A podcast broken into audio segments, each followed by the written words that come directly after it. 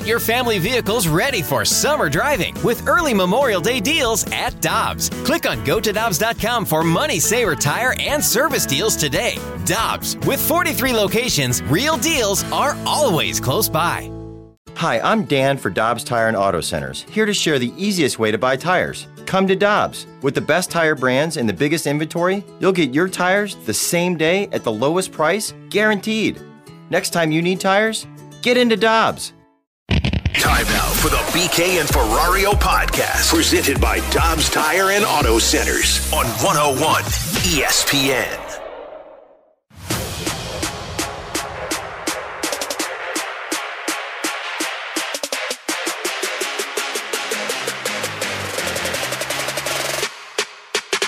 Down by four. Stafford, receivers in tight. He gets the snap. He cocks his arm. He throws a pass. Caught with the leap. Belt high, far side of the end zone. Touchdown, Kupp! The Rams have taken the lead. The Rams have taken the lead. 125 to go. Fourth and one. Shotgun snap low. Picks it up. Left tackle block. Here comes Donald. And he spins Burrow around, who then tried to throw it away. The Rams celebrating on the near side. On downs, it goes to LA. Only one timeout for the Bengals, and that may do it. The Rams are going to win it with a script right out of Hollywood. The star-studded Los Angeles Rams are a hit. They have won Super Bowl 56 in dramatic come-from-behind fashion. Well, that hurt. I know, St. Louis, it hurt. Without Tanner Hendrickson, he's not here today. I wish I weren't here Oh, today. Man. damn! I told you not to talk this first segment, man. Tanner Hendrickson, Brandon Kiley, I'm Alex Ferrario. It is BK and Ferrario here on 101 ESPN. And let's just get this out of the way, boys.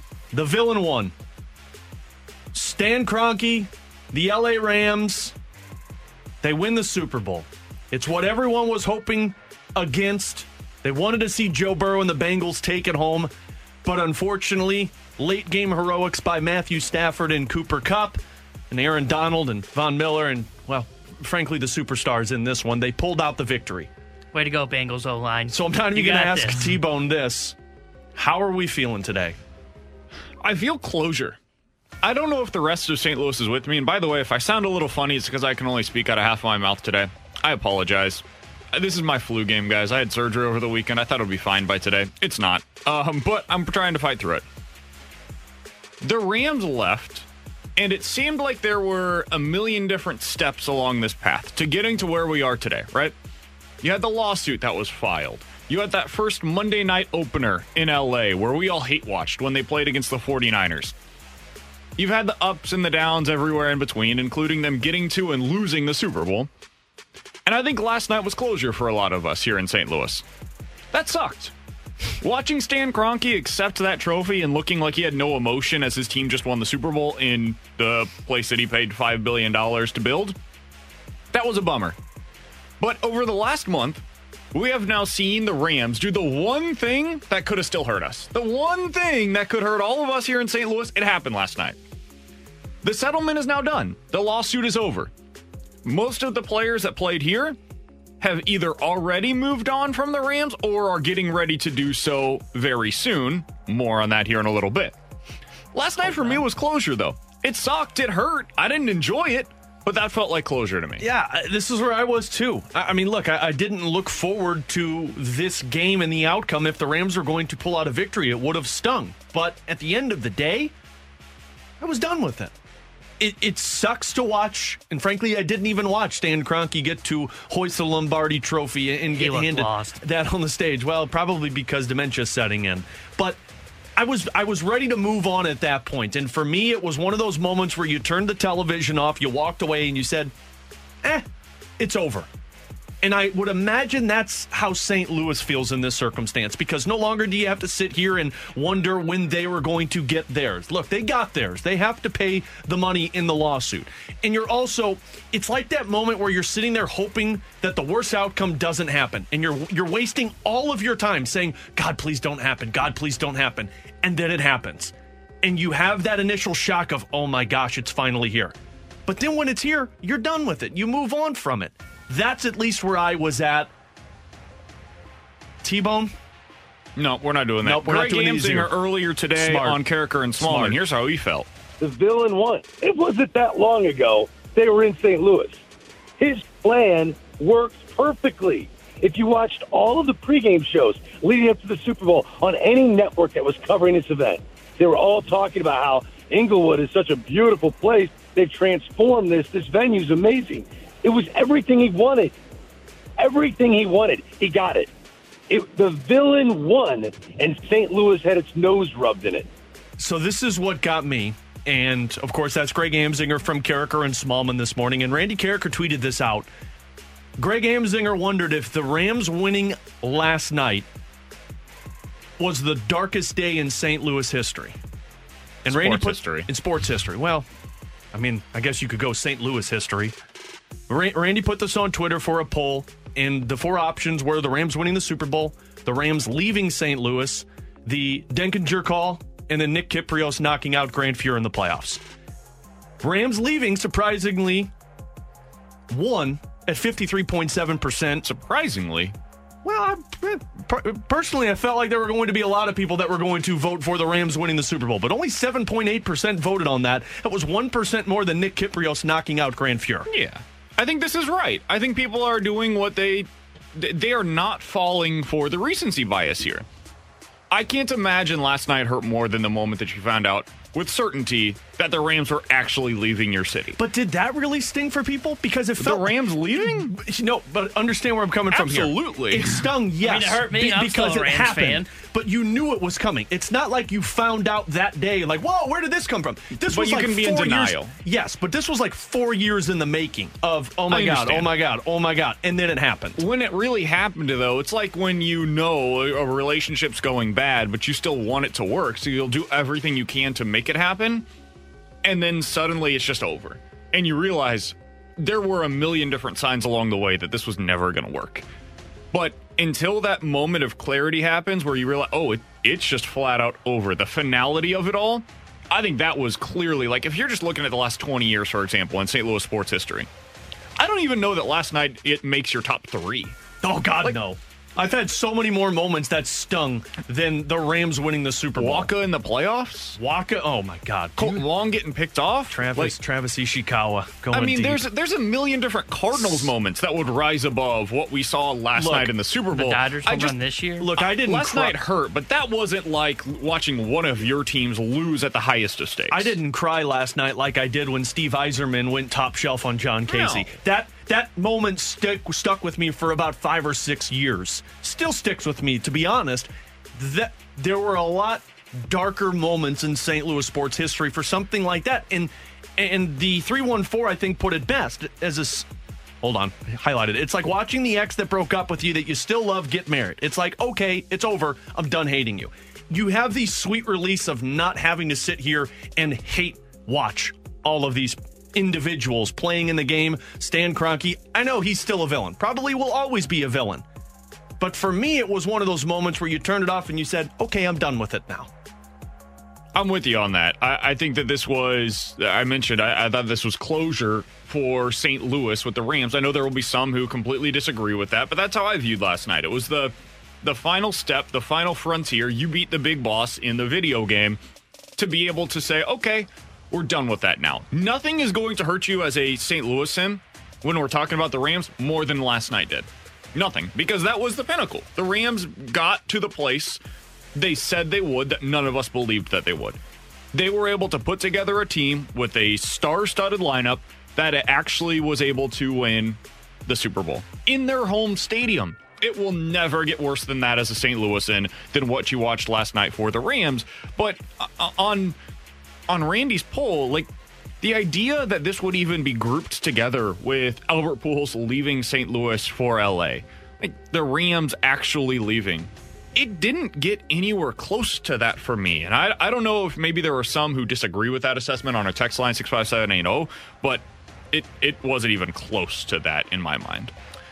So now that we got that out of the way, now you could focus in on the actual game, what took place on the field. And I don't know about you guys, that was exactly like if if I could have scripted the outcome of that Super Bowl, what we witnessed was to a T. Rams and Bengals. Bengals offensively, they looked like a team that got outworked by the defense in the second half. Joe Burrow was all over the place. I know you don't like their head coach very much, and I think well, there you go. He's miserable, it. as BK once said.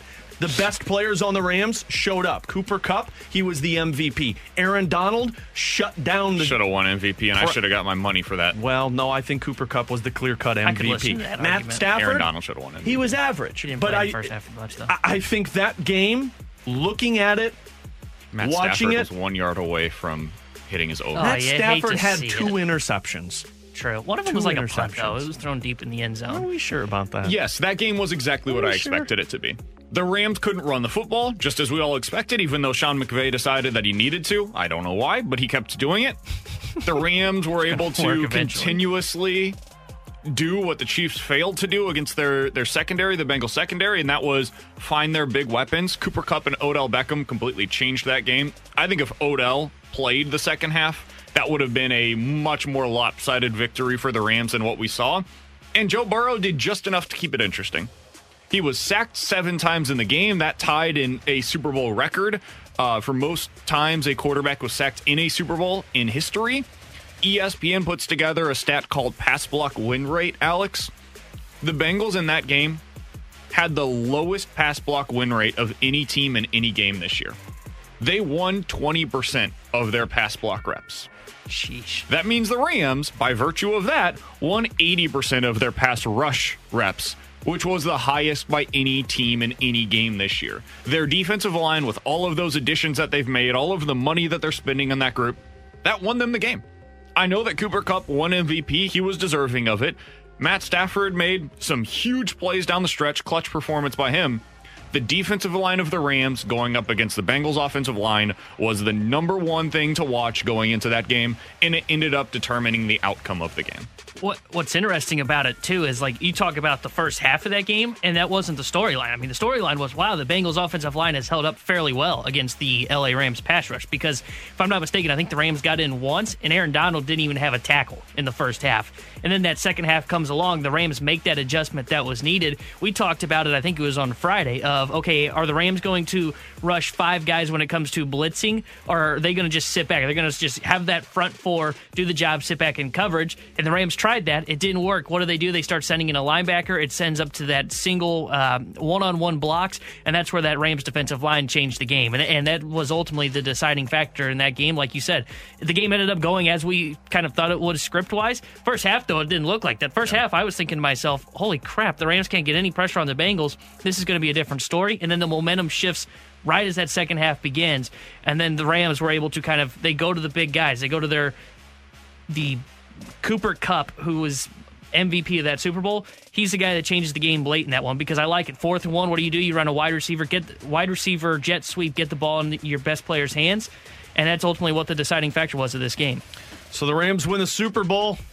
Sucks to hear, but we're ready to move past it. He's Tanner Hendrickson. He's Brandon Kiley. I'm Alex Ferrario. Coming up in 15 minutes, the Blues got a victory on Saturday, and there was one player that kind of reminded us what they will need if they want to go on a Stanley Cup run. But coming up next, are these two individuals on the Rams really about to walk away from the game? We'll discuss that next here on BK and Ferrario on 101 ESPN. We're right back to the BK and Ferrario podcast, presented by Dobbs Tire and Auto Centers on 101 ESPN.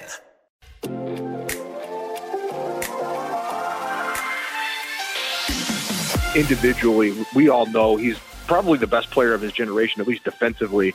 And, and I think tonight, him winning a Super Bowl uh, and getting a chance to to add that to his resume, which was kind of the one thing that was lacking. I think that's the thing when we look back and everyone says, "Boy, Aaron Donald, when he's going into the Hall of Fame." Remember that Super Bowl and remember that play he made at the end of the game. And I think that's going to be the thing when we all look back is this is the time Aaron Donald really cemented his place amongst the all-time greats, quite frankly. That's Nick Wagoner, NFL reporter who covers the San Francisco 49ers, talking about Aaron Donald, who, in some people's eyes, should have been the MVP in that Super Bowl victory last night. With Tanner Hendrickson and Brandon Kiley, I'm Alex Ferrario.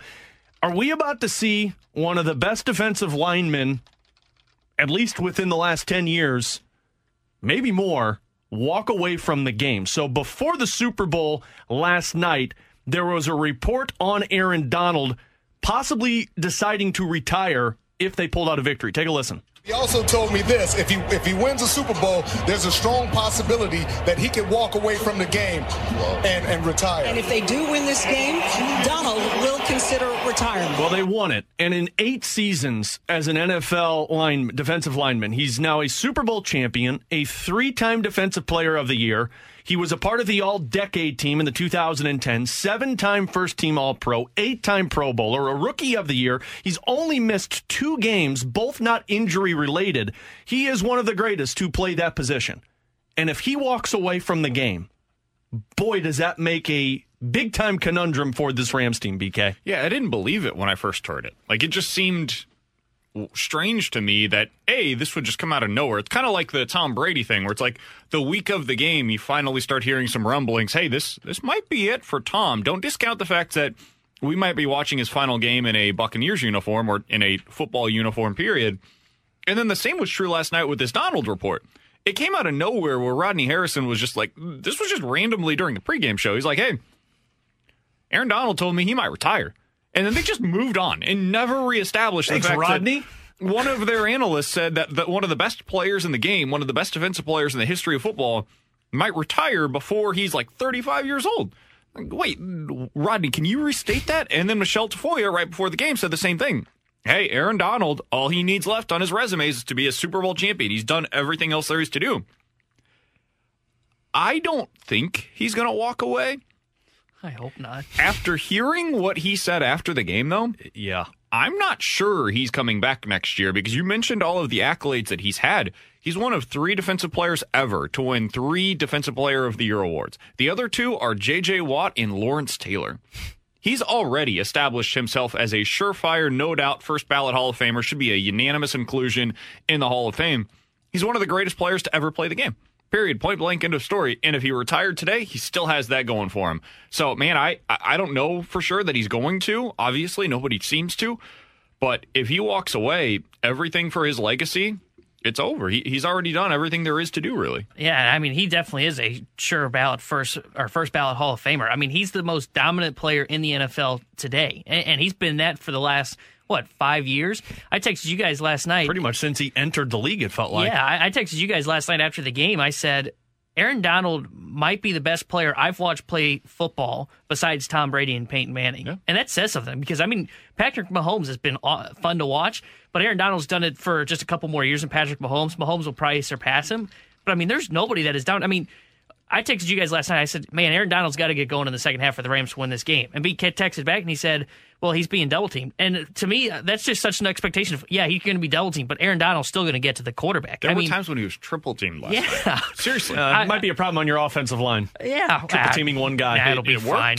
Yeah, it worked. But I mean, it's just unbelievable. He takes offensive linemen and he moves them like they're rag dolls. It's unbelievable. And and you saw the play last night, and I think it was the play of the game. It was before the fourth and one. I think it was third and one, if I'm not mistaken.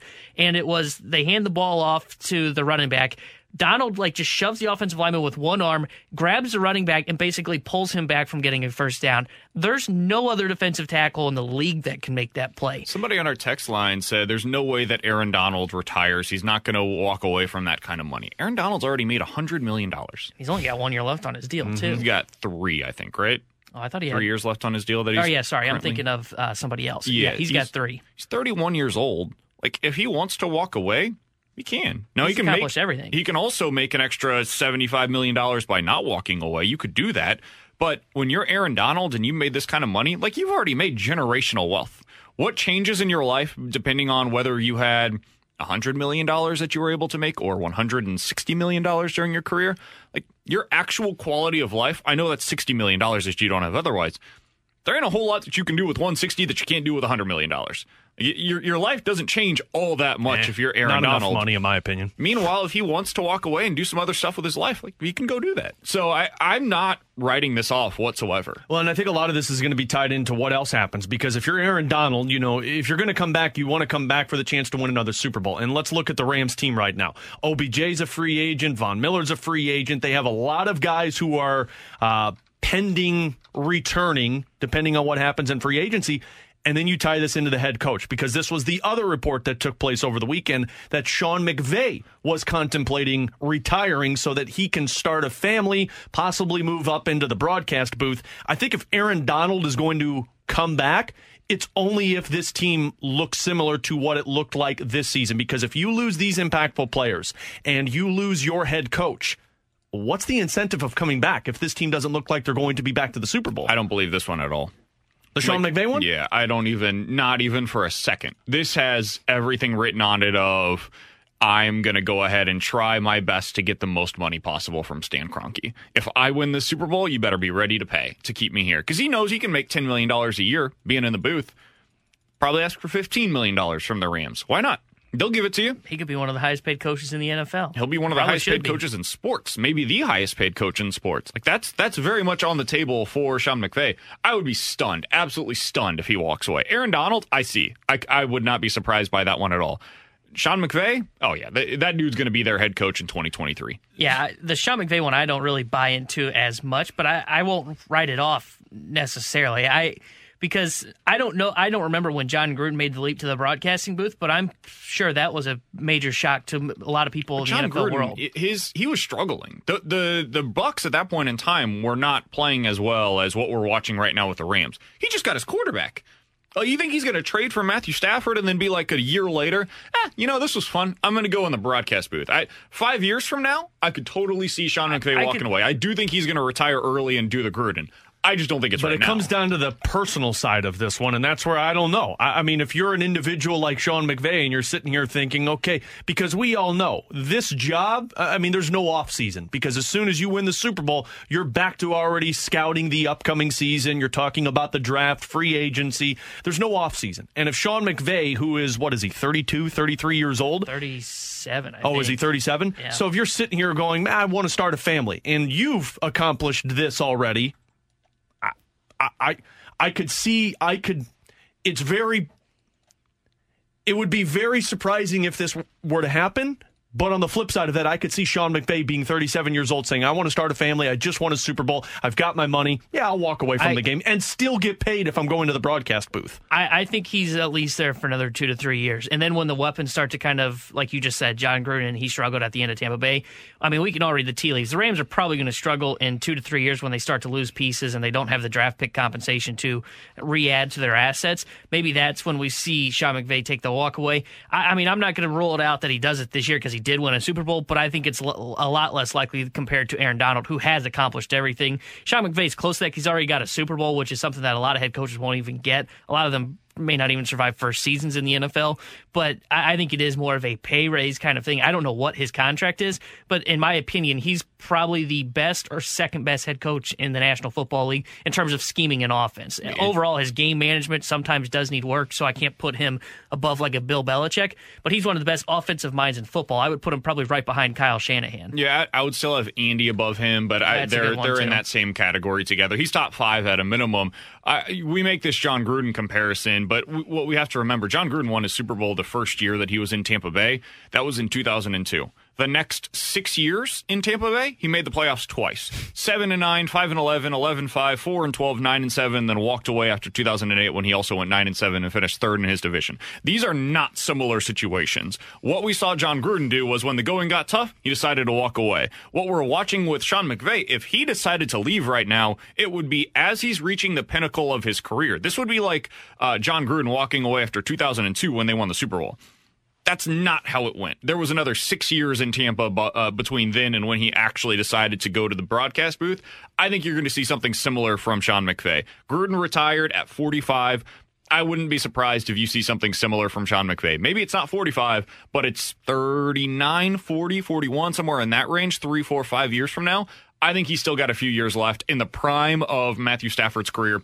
Once Stafford starts to drop off and they start to see the return of not having draft picks for like a three to five year stretch, okay, that's when I think it'll be time for Sean McVay to walk away, and that's when the Rams will be looking for their next head coach. He's Brandon Kiley. He's Tanner Hendrickson. I'm Alex Ferrario. It is BK and Ferrario. Our questions and answers segment coming up in 15 minutes. So text them over on the Air Comfort Service text line 65780. Coming up next, Ville Husso was important in that game on Saturday, But there's a couple of other guys that if the Blues get going, they're going to be a dangerous team. We'll discuss that coming up next year on 101 ESPN. We're right back to the BK and Ferrario podcast, presented by Dobbs Tire and Auto Centers on 101 ESPN.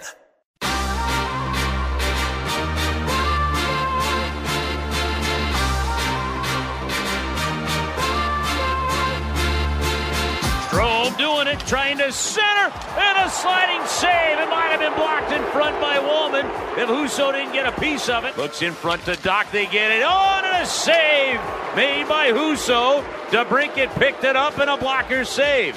Phillies made two great ones here in the last 90 seconds. Hawks will get it back.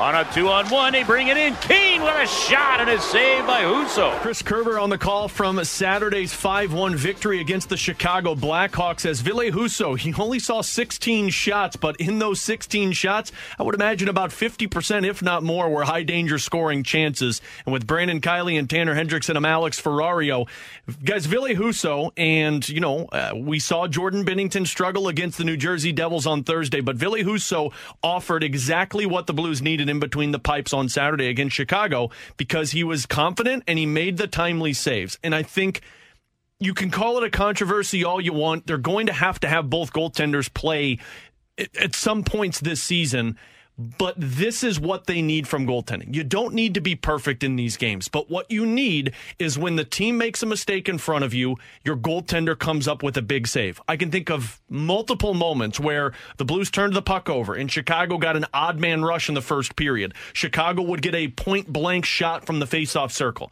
And Ville Husso was right there for it. Did he give up a goal? Yeah, it was a 5 on 3 goal, which was going to happen.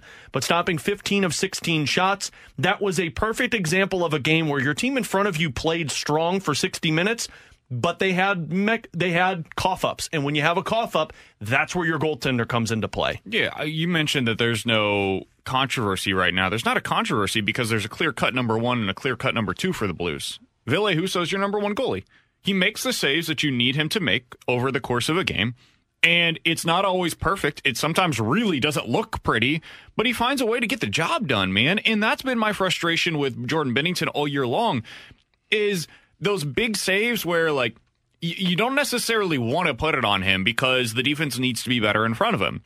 But Ville Husso is making the same saves that I'm watching Jordan Binnington not make. And that's what's so difficult to watch right now and come to the conclusion that it's the people in front of him.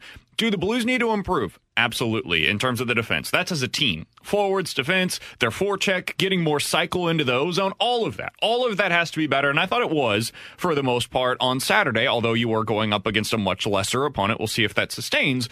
But they also got some big time saves out of Husso. The five on three goal, yeah, that stuff's going to happen, and you expect it to. The same thing is true for Jordan Binnington. But there were multiple breakaways where Ville Husso was just able to come up with a save that you don't expect him to. There were times when he had a point blank shot on him where it was like, okay, this is the goal that you typically see against Jordan Binnington, and it didn't go into the back of the net against Husso.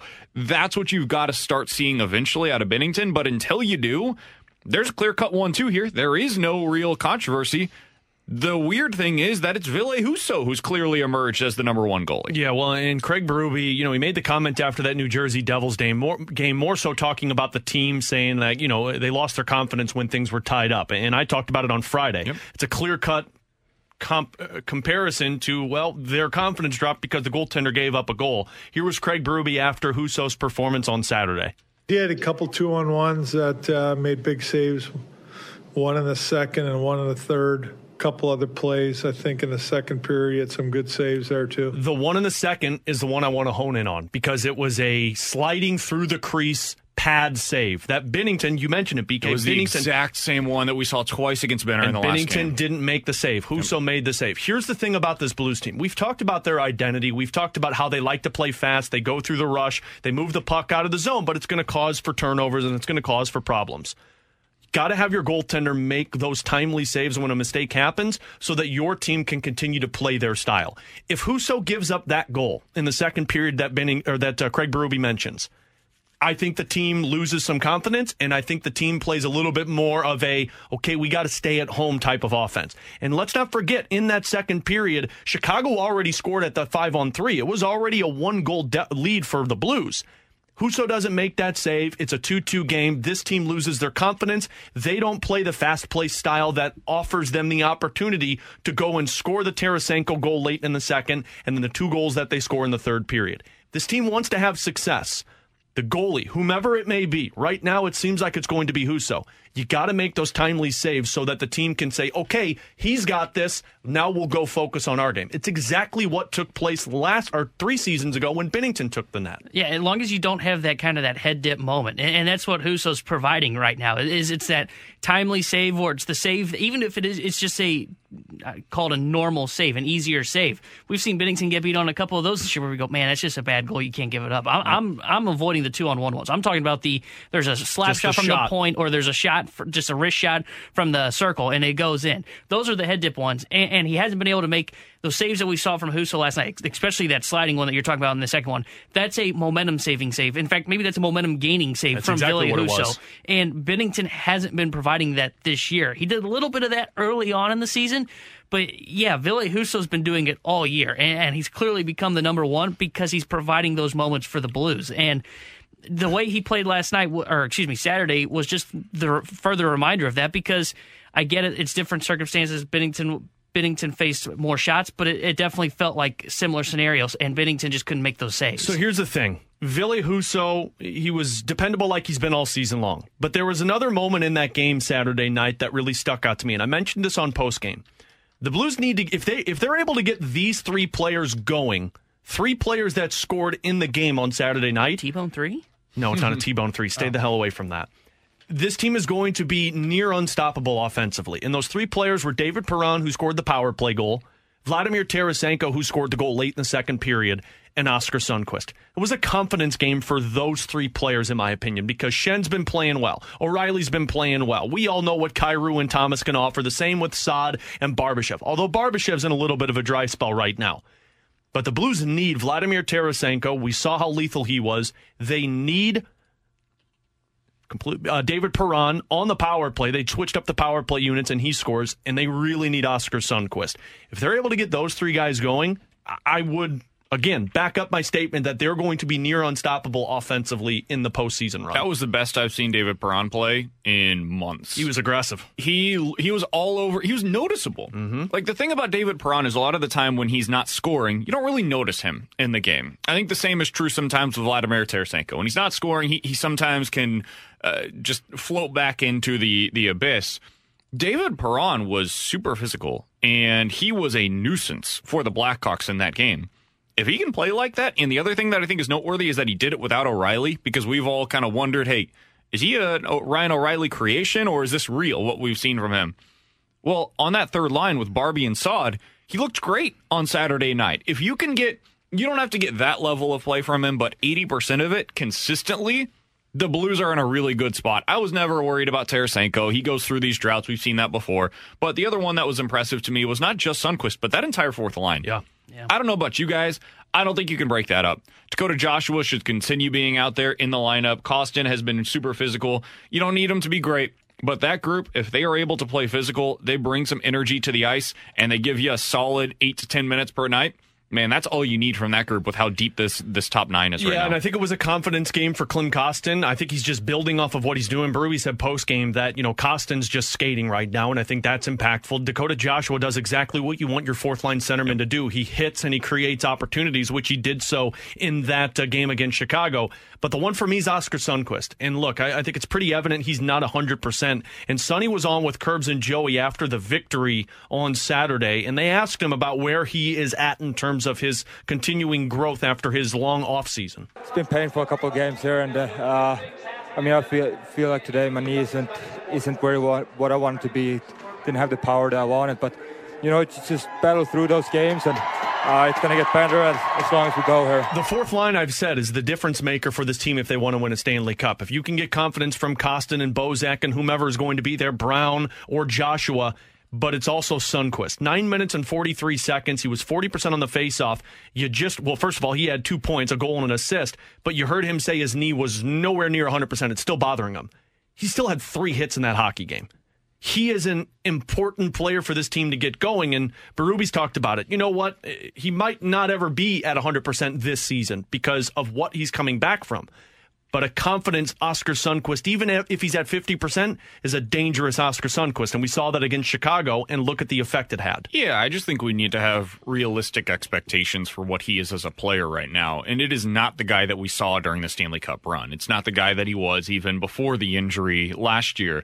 This is a clearly compromised Oscar Sun- Sundqvist, who's probably going to be a player that plays eight to 10 minutes for you on a typical game, especially once you get into the playoffs. As long as he can be an impact player in those eight to 10 minutes, you're good. You don't need him to be a guy that's consistently scoring a point per game or anything like that. Just be somebody that is consistently making an impact when you're out there, and that's fine.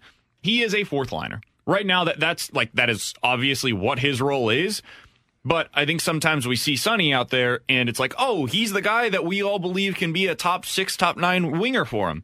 Not right now. He, he's not that today. I don't think he's going to be that at any point this season. Use this as a reset year, and then next year, hopefully, he's able to come back at 100%. But he's clearly not anywhere close to that. He just, sometimes you watch him out on the ice, and it's like, oh, uh, that guy's just he's playing at a different speed than everybody else and not in the way that Jordan Kyrou does. Blues will be back in action on Tuesday when they take on the Ottawa Senators. Puck drop with Curbs and Joey at 6. I've got your pregame starting at 5 o'clock. We'll got, get more into the Blues. Uh, we already saw a trade happen in the NHL a little bit ago. We get Chickern? No, no, it wasn't the Blues trade, but it was a team in the Western Conference, and I think that is going to set the stage of what the acquisitions are going to look like for teams that are looking to make trades around the NHL. So we'll talk about that coming up at 12:30. Coming up next, our questions and answers segment. Send us your questions on the Air Comfort Service text line 65780. We'll answer them next here on BK and Ferrario on 101 ESPN. We're right back to the BK and Ferrario podcast, presented by Dobbs Tire and Auto Centers on 101 ESPN.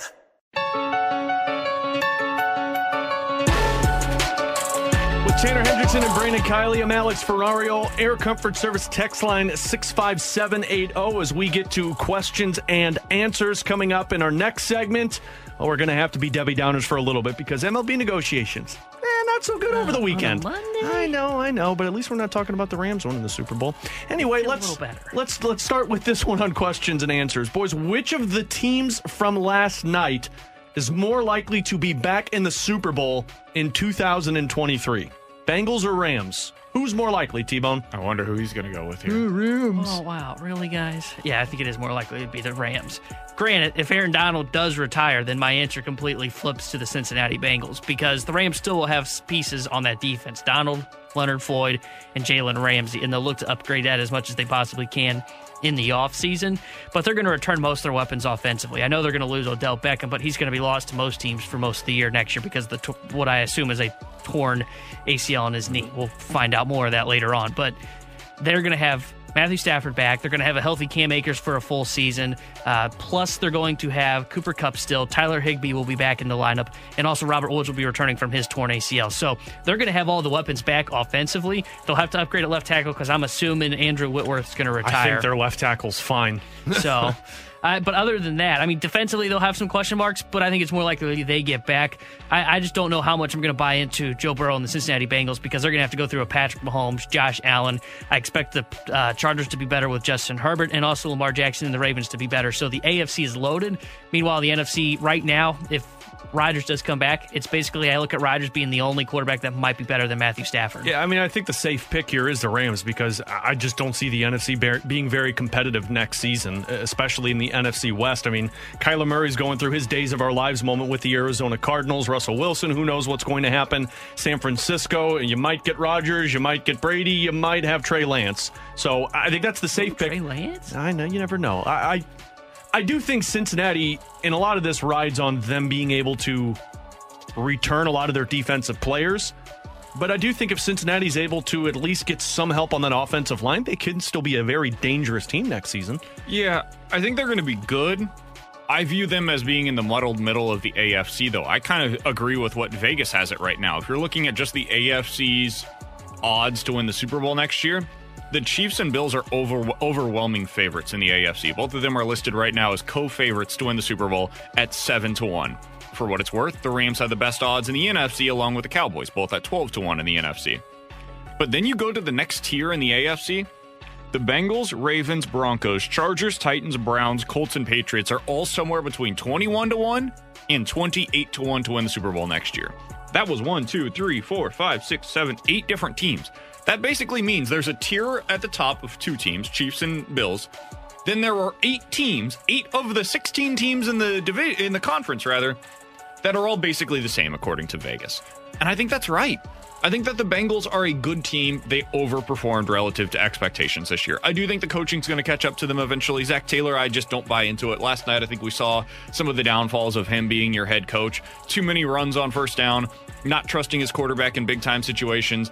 And I just, I think that the Bengals were a good team that got a little lucky. That's okay. You can win a Super Bowl that way. The Eli Manning uh, Giants, good team that got a little lucky, and it worked out for them. They won a Super Bowl. He's going to be in the Hall of Fame because of that. But the Bengals, to me, they're in that same tier with the Ravens, the Chargers, the Titans, the Browns, the Colts, all those teams, Patriots. They're, they're all kind of together to me. Do do you still? Because I think we talked about this after they won the AFC Championship game. Do you still still view the Bengals as a team that's probably like two, three, four years away from being actual contenders? Because to me, it felt like the Bengals look, they were good this year, and I'm with you that they got kind of lucky and got into the Super Bowl. I think they were like ahead of schedule. Like I think it was one of those where like oh, they were a team that maybe they could get into the playoffs or they'd be close to the playoffs. Then the next year they kind of take the next step, and then two, three years we're going, okay, that's a team that's an actual contender. That's the way I viewed them. I don't know if everybody in this room still views them as a team that's like two, three years away from legitimate contention. I agree. Yeah, okay. I, I think they're kind of on the same timeline as the Bills were a couple of years ago, where they were ahead of schedule. You could see it. You could see it coming. You could see they clearly got the quarterback position right, and they needed to surround Josh Allen with talent. They went out and got Stefon Diggs. They drafted Dawson Knox. They brought in Emmanuel Sanders. They ended up drafting Gabriel Davis. They ended up getting a couple of different running backs that could be in that system. They improved the offensive line in front of them. They invested in free agency with Mitch Morse, and they also drafted a couple of guys. That's what the next step is for the Bengals. You can see it. They've got the running back, they've got the quarterback, they've got the weapons. Now, this offseason, they need to do what the Chiefs did last year invest everything in the offensive line. There should be five new starters. Uh, there should be at least three going into next year. The problem for them is you mentioned the defense, Alex. I'm a little worried about that defense taking a step back. Because if it does, they're going to need a hell of a lot more from the offense. As much as we talked about how great Joe Burrow was this this postseason, you look at some of the scores, and it wasn't as if that offense was tearing it up against the teams that they went up against. That was the defense that carried them to the Super Bowl. It felt a lot like an early Tom Brady Patriots Super Bowl run, where Burrow was able to hold on, hold on, hold on. All right, make a big play late. That's pretty much what it was for them in the playoffs. And then they just they ran into a game where they couldn't make that play at the end. And their defense did everything it needed to to be able to beat the Rams. So, yeah, I think the Bengals are a solid team. I don't view them as being a Super Bowl contender next year. And maybe that's me being a hater. You can call me that. That's perfectly fine. We'll talk again this time next year when they're eliminated. Hater. Air Comfort Service text line 65780. Boys, we hear you say the Blues can't afford to give games away. They have to win now. How many games can we expect Husso to play down the stretch? All of them. no, not all. Is of out them. a bit of a stretch. So you have 36 games left the rest of the way. Can we do this over like the next 10? Because I think it's really hard to project after that. Yeah, I was going to say, I mean, look, there's six back to back. So I can tell you Binnington's playing at least six games. Um, That's it. If I look at the schedule over the next, let's just go the next six games because the month of February. Sure. You don't have any back to backs. I think what you'll he gets one or two. I think you'll get two. I think he'll play against the Montreal Canadiens on two, on Thursday, and I think he'll either play against the Flyers or the Buffalo Sabres. And Husso's going to be playing against the Maple Leafs, against the Chicago Blackhawks. Because, like it or not, Craig Berube and his coaching staff have a schedule. You got to try and find a way to get Binnington right, but at least for the next six to 10 games, I would imagine Husso's probably going to play seven of those 10. Yeah, I think it's three of the next 10 that I've got for Binnington. So I've got him playing potentially on Thursday against Montreal, in Montreal. Um, I've got him, they have a game where they go Friday, Sunday, Buffalo, and then into Chicago. I think you'll see one of those will be a Binnington game, and then the other is the back to back with New York and New Jersey, back to back on March 5th and 6th. So, yeah, I think it's seven for Husso, three for Binnington, barring something changing over the next 10 games. And then what gets really interesting is March and April, because March and April, I mean, you're basically playing a game every other day. I think from March until the end of the season, you have one stretch where you have more than two days off in between games. And so, that's where you need Binnington to be better. Mhm. Like, th- this is a big part of what we're talking about here is like, right now, that's the plan. If Binnington starts playing better, you could get to half or maybe even Binnington taking over the lead role again. That is Yeah. not out of the realm of possibility, but you just need to see it from him. Yeah, because listen to some of these back to backs. You got Nashville and Winnipeg. I mean, that Nashville Winnipeg, those are going to be important games. You got Edmonton and Calgary. You got Minnesota and the Islanders, Minnesota in Nashville, and Arizona in Anaheim. I mean, you got tough back to backs for the rest of the stretch, so they're going to have to find some type of righting of the ship when it comes to the goaltending. This usage. is to me, Alex, just reverse what we were talking about at the beginning of the year. How often would Will Ville you see Husso Husso? have started with Binnington being your lead guy? Whatever you thought that would be at the beginning of the year, just flip that, and those are the rules now. And, and the thing for me is because I'm with you guys, I think it is going to be seven to ten for Husso, then three for Binnington. I think these are important three games for Binnington because then you're going to kind of have an idea. This is that three game period to kind of get him right. I mean, you can go against Montreal, one of the worst in the East. Uh, if you go against Buffalo, another one that's worse in the East, and then whether it be New Jersey or the Islanders, both teams are not very good in the East. I'd probably start him in that game against the Islanders because we saw how he was against the Devils. Three pretty bad teams in the Eastern Conference. These are the three games to build up confidence before you get to that stretch where it is every other day that the Blues are playing with multiple back to Alex, backs. can I answer one more real quick? One more question from the text line. Sure, buddy. Uh, 65780 is the Air Comfort Service text line from the 573. Why does it sound like VK is speaking with a roll of quarters in his mouth? Oh, come on, Tex. I want to laugh at that, but I can't because I'm in so much pain. It's unbelievable, Tex. line. Um, Hey, buddy, it's all right. Remember, they called me Elephant Man for I know. like the first month and a half that I, I had was back to surgery work. on my mouth Yeah. over the weekend. I'm playing hurt today, so Alex is taking the lead, and that's probably how it's going to be for at least the next few Hey, days. Jordan, I'll be your Pippin. I'm doing my best here, but that's that's I don't why know- I don't know like you throw- are. You're I'm like, like Steve, Steve Kerr. Kerr. Oh, he my had a God, heck of a go. That's incredible. Mostly because you're short. That's doing my best. I apologize. It doesn't sound great. Uh, this is where we are. BK, you're sounding great, buddy, and I appreciate you trying to battle through this one. With Brandon Kiley and Tanner Hendrickson, I'm Alex Ferrario. Coming up in 15 minutes, we're going to talk a little bit more about the Super Bowl, but more so the non-game related ones because I, I really want to find out who won our BK and Ferrario Pick'em Challenge. and We got to talk about the halftime show. But coming up next, MLB negotiations took place over the weekend, and guess what, boys? Surprise, surprise. Nope, went the opposite way. We'll go into that next coming up on BK and Ferrario on 101 ESPN. We're right back to the BK and Ferrario podcast, presented by Dobbs Tire and Auto Centers on 101 ESPN.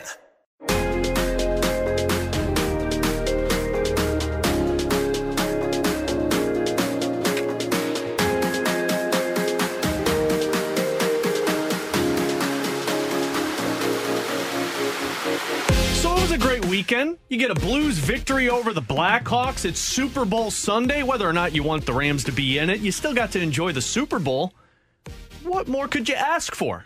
It's baseball season out. The Super Bowl is over. Well, it's actually playoff hockey season. I don't know if you know this Oh, oh about yeah. St. Louis. Like this is the stretch run into the playoffs. We get to you get to hockey once you hit about May or June. That's when Let's baseball see. season I- starts. Have you looked at a calendar, buddy? Yeah, yeah. This is this is po- this is postseason hockey stretch run right now. That's well, I, I can tell you what it's not right now. It's not baseball season because the negotiations over the weekend nah, didn't go so well. You guys remember when Rob Manfred talked last week and he was like, "Hey, we are not suspending spring training. The It's season will start on time. We are going to offer the players a strong deal that they can't refuse." And Well, guess what? No deal took place. Jesse Rogers of ESPN, he tweeted this out on, what was it, two days ago, Saturday, Friday? MLB presented a 130 page CBA proposal today. It included eliminating a draft pick penalty for going over the first CBT threshold and small increases to the first threshold in years three to five. Not great. Year five was 220 million. Now they offer 222 million. So we're going up.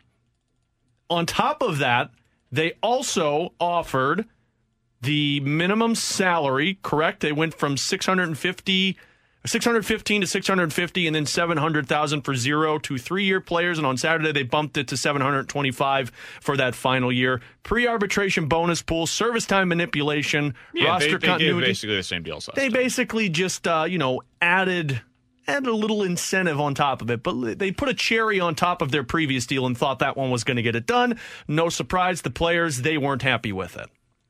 Yeah, no surprise at all. I, I mean, I pretty much thought this was going to happen this weekend. I think we talked about it. I mean, this had to be one of those deals where it was if we wanted something to get done, the owners basically had to come in, sweep in, and just make major drastic changes to the proposal.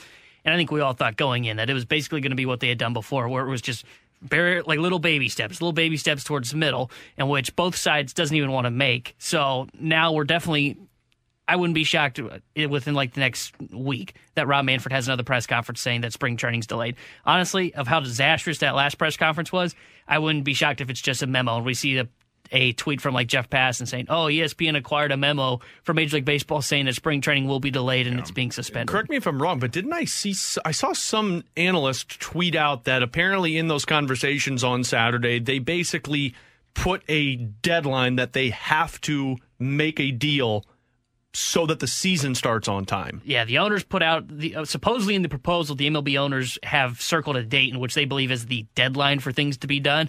Granted, it was as far as my understanding was it's not known whether a what the date was or b if the MLBPA agrees with that date. So. I'm assuming that date's within like the next five days. That would be my assumption. So just plan on spring training being delayed. And, and I would be honest, expect opening day to be delayed as well. Yeah, so over on The Athletic, Evan Drellich and Ken Rosenthal, who've been doing great reporting on this from the very beginning, said fan, op- fan optimism for the season to start on time at this point would not be based on anything actually happening in the talks. There's still time for that to change, but there's no reason to believe it will, at least not yet. In other words, the season's not starting on time. And this is no longer just about spring training. That's been done. We've we've known that. Uh, the only person that seemingly was hesitant to announce as much was the commissioner of the sport. But everybody else knew when he gave that press conference. Okay, baseball's not starting on time. At least spring training. Now we're starting to talk about the regular season, and that's what's so frustrating, man. You're supposed to yesterday. Every year, when you get done with the Super Bowl, you see the tweets right afterwards blank days until pitchers and catchers report. And this time it would have been like 12 hours until pitchers and catchers report. Like they should have been going down there today, man. And yet here we are on Valentine's Day.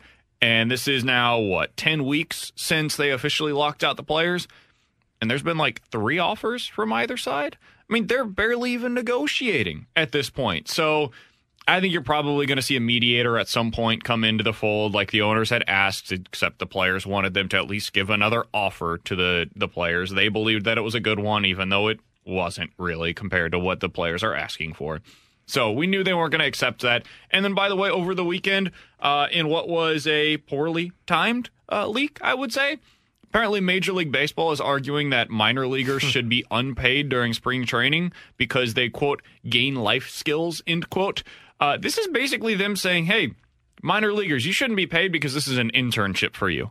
Which is ridiculous, of course. All of us can agree that's an absurd stance to have if you're the owners, but this is where they're coming from. They they believe that their laborers are not on the same level as them, and that's how you get into this kind of a situation. Yeah, and, and they're the minor league players. They call them professional baseball players. They're viewed as professional baseball players, so it's ridiculous that they shouldn't be paid. And just the Major League Baseball, not even uh, they're not even moving on offers. I think it was in that piece from Evan Drellich and Ken Rosenthal both sides see the middle and both sides view the middle as a loss. And that's just a terrible way to head into the negotiation. There should be give and take on both sides, and it's just not happening on either side. Both sides think that each one is going to cave at the deadline, which is opening day, because they think that when paychecks are missed, both sides are going to go, okay, well, we got we got to give up on this. We got to soften our stance. We got to get a deal done. And, and, the way that I see it is the players have stood strong so far, and I expect them to continue to stay strong. I, I don't think they're going to cave in as easily as the owners thought, and I think that's ultimately going to what we're going to lead to a opening day being pushed back, and in my opinion, probably the first month of the season season being pushed back. The problem for me too is is the the core economic issues and where the owners are going with this. I, I mean, again, on Jesse Rogers' piece on ESPN, the MLB offered straight salaries 615 650 700,000 and the players were asking for 775 if I'm understanding this correctly. So they're only jumping at about $15,000 from what the players are wanting to what the owners have offered. And with that on top of the pre-arbitration bonus pool, they haven't even moved the needle on the biggest issues. Yep. They can talk about the service time manipulation. They can talk about the DH. They can talk about expanded postseason. Sure, that makes you feel like that they're they're they're moving in the right direction, but they're not even bringing up the biggest issues in the lockout. Which, yeah, maybe they have that that kill date to where they have to sign a contract so that the season can start up, and the owners are hoping that the players will cave because they don't want to miss any games and don't want to miss that paycheck but you got to move the needle at least at some point because otherwise you're not going anywhere and everyone's going to be missing paychecks. Yeah, I don't know if the owners care. And I don't know if the, at this point the players care. I think they're both kind of set on their sides and they're they're waiting for the other they're they're playing a game of chicken Unfortunately, the problem is in this game of chicken, the only t- entity that really loses is the fans. Yeah. And I don't think you can come back from that either. I Yeah. mean, I, I know people are going to return to the game, but if you start to miss actual games and these arguments continue to go on, you're going to see a lot of people just ticked off moving forward. See, here's the thing. I actually don't believe that to be true here.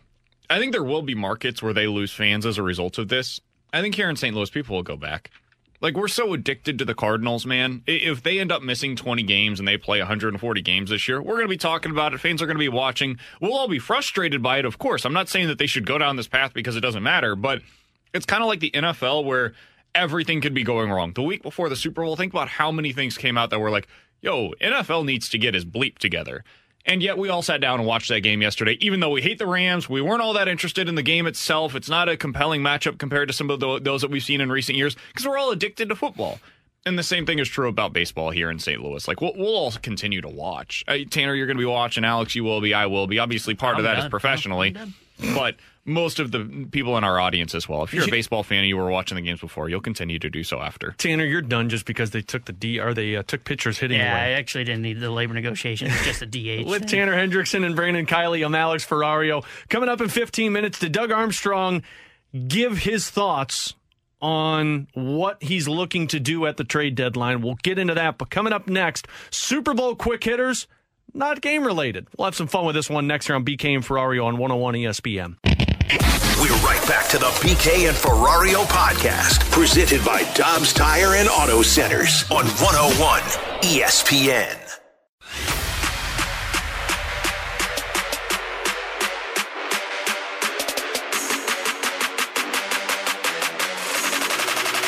That, that big bang. With Tanner Hendrickson and Brandon Kiley, I'm Alex Ferrario here on BK and Ferrario. The Air Comfort Service text line is 65780. We had a text on Friday after we did our BK and Ferrario Pick'em Challenge saying we'd love for you guys to recap your bets from Friday on our Pick'em Challenge. Well, as we get into some non game related Super Bowl quick hitters, because there was plenty to talk about beyond the Rams beating the Bengals.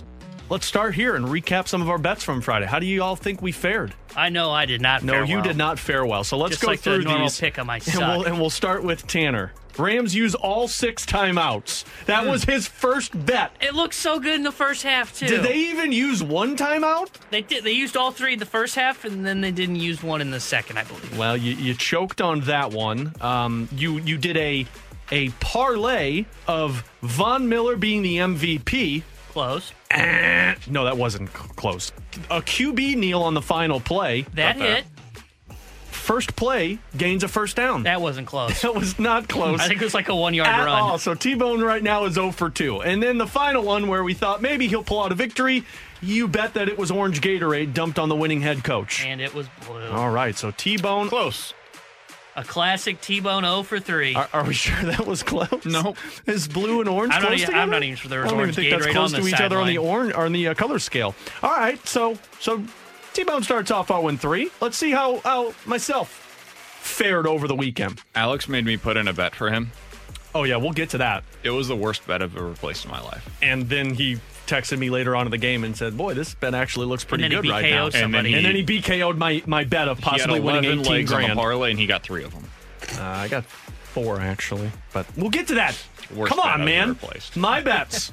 I had over six and a half punts, and I wish I could pull the audio of BK making fun of that bet on air. Hold on. to where it he wasn't was. because you bet the over six and a half punts. It was because before you said that, you were like, "Oh, there's going to be all this, all this scoring. Take all of the overs. Take the overs on Mixon and Higgins and Chase and Boyd and Kupp and Odell." And you did that in your parlay, too. And also, they're going to have a lot of punts. It was like, wait, those are diametrically opposed concepts. well, I mean, no, because they're going to be punting from the opposing 20? I don't understand. Because this I, doesn't said, make I, any I sense. said that the over was six and a half punts, and then I said on top of that that the over 40 and a half, 88, 48 and a half points would hit.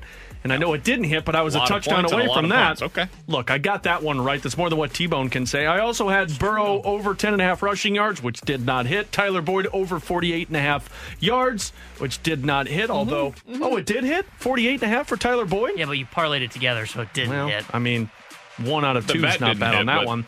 And that then one I did. and then I made a parlay on the uh, California Love being the first song, and it was the second damn song of that one. So at least Ferrario got one, which is more than T Bone can say. My bets were Odell Beckham to have the longest reception. Looked good early on. say it looked good. Looked good early on. Ended up though, Tee Higgins had that 75 yard touchdown reception, so that didn't hit. Even though that shouldn't have counted because that was a penalty.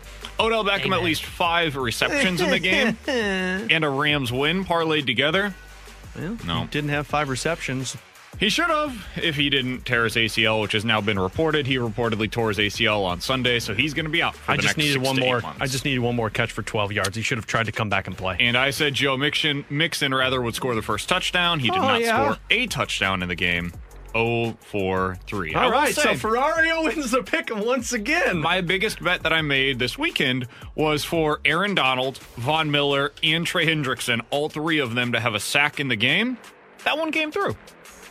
Yeah. bet it. Well, Here. yeah. So, so what you mentioned with my bet. So I put together a eight leg parlay, which would have won 18 grand if I would have hit on this. I had Boyd over 42 and a half receiving yards. I had Burrow under 278 and a half passing yards. I had Beckham scoring a touchdown.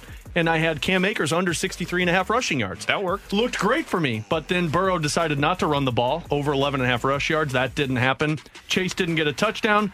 Beckham uh, was 12 yards shy of his receiving yards, which I needed. And then I took the over 48 and a half points. Beckham So- getting hurt killed you. Yeah, it really did. It, it lost all of my excitement in the game. So don't bet, kids. it's not what's, fun. What's funny about that is BK saying, "Okay, that's the worst bet I've ever placed."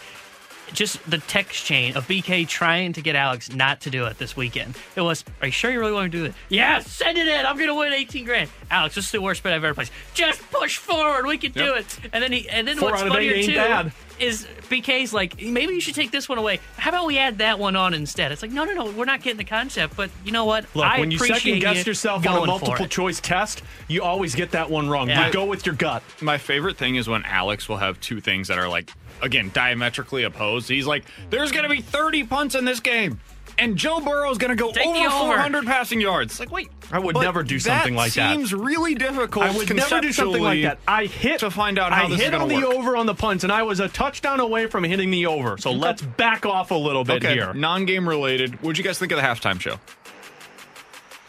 Go ahead, T Bone.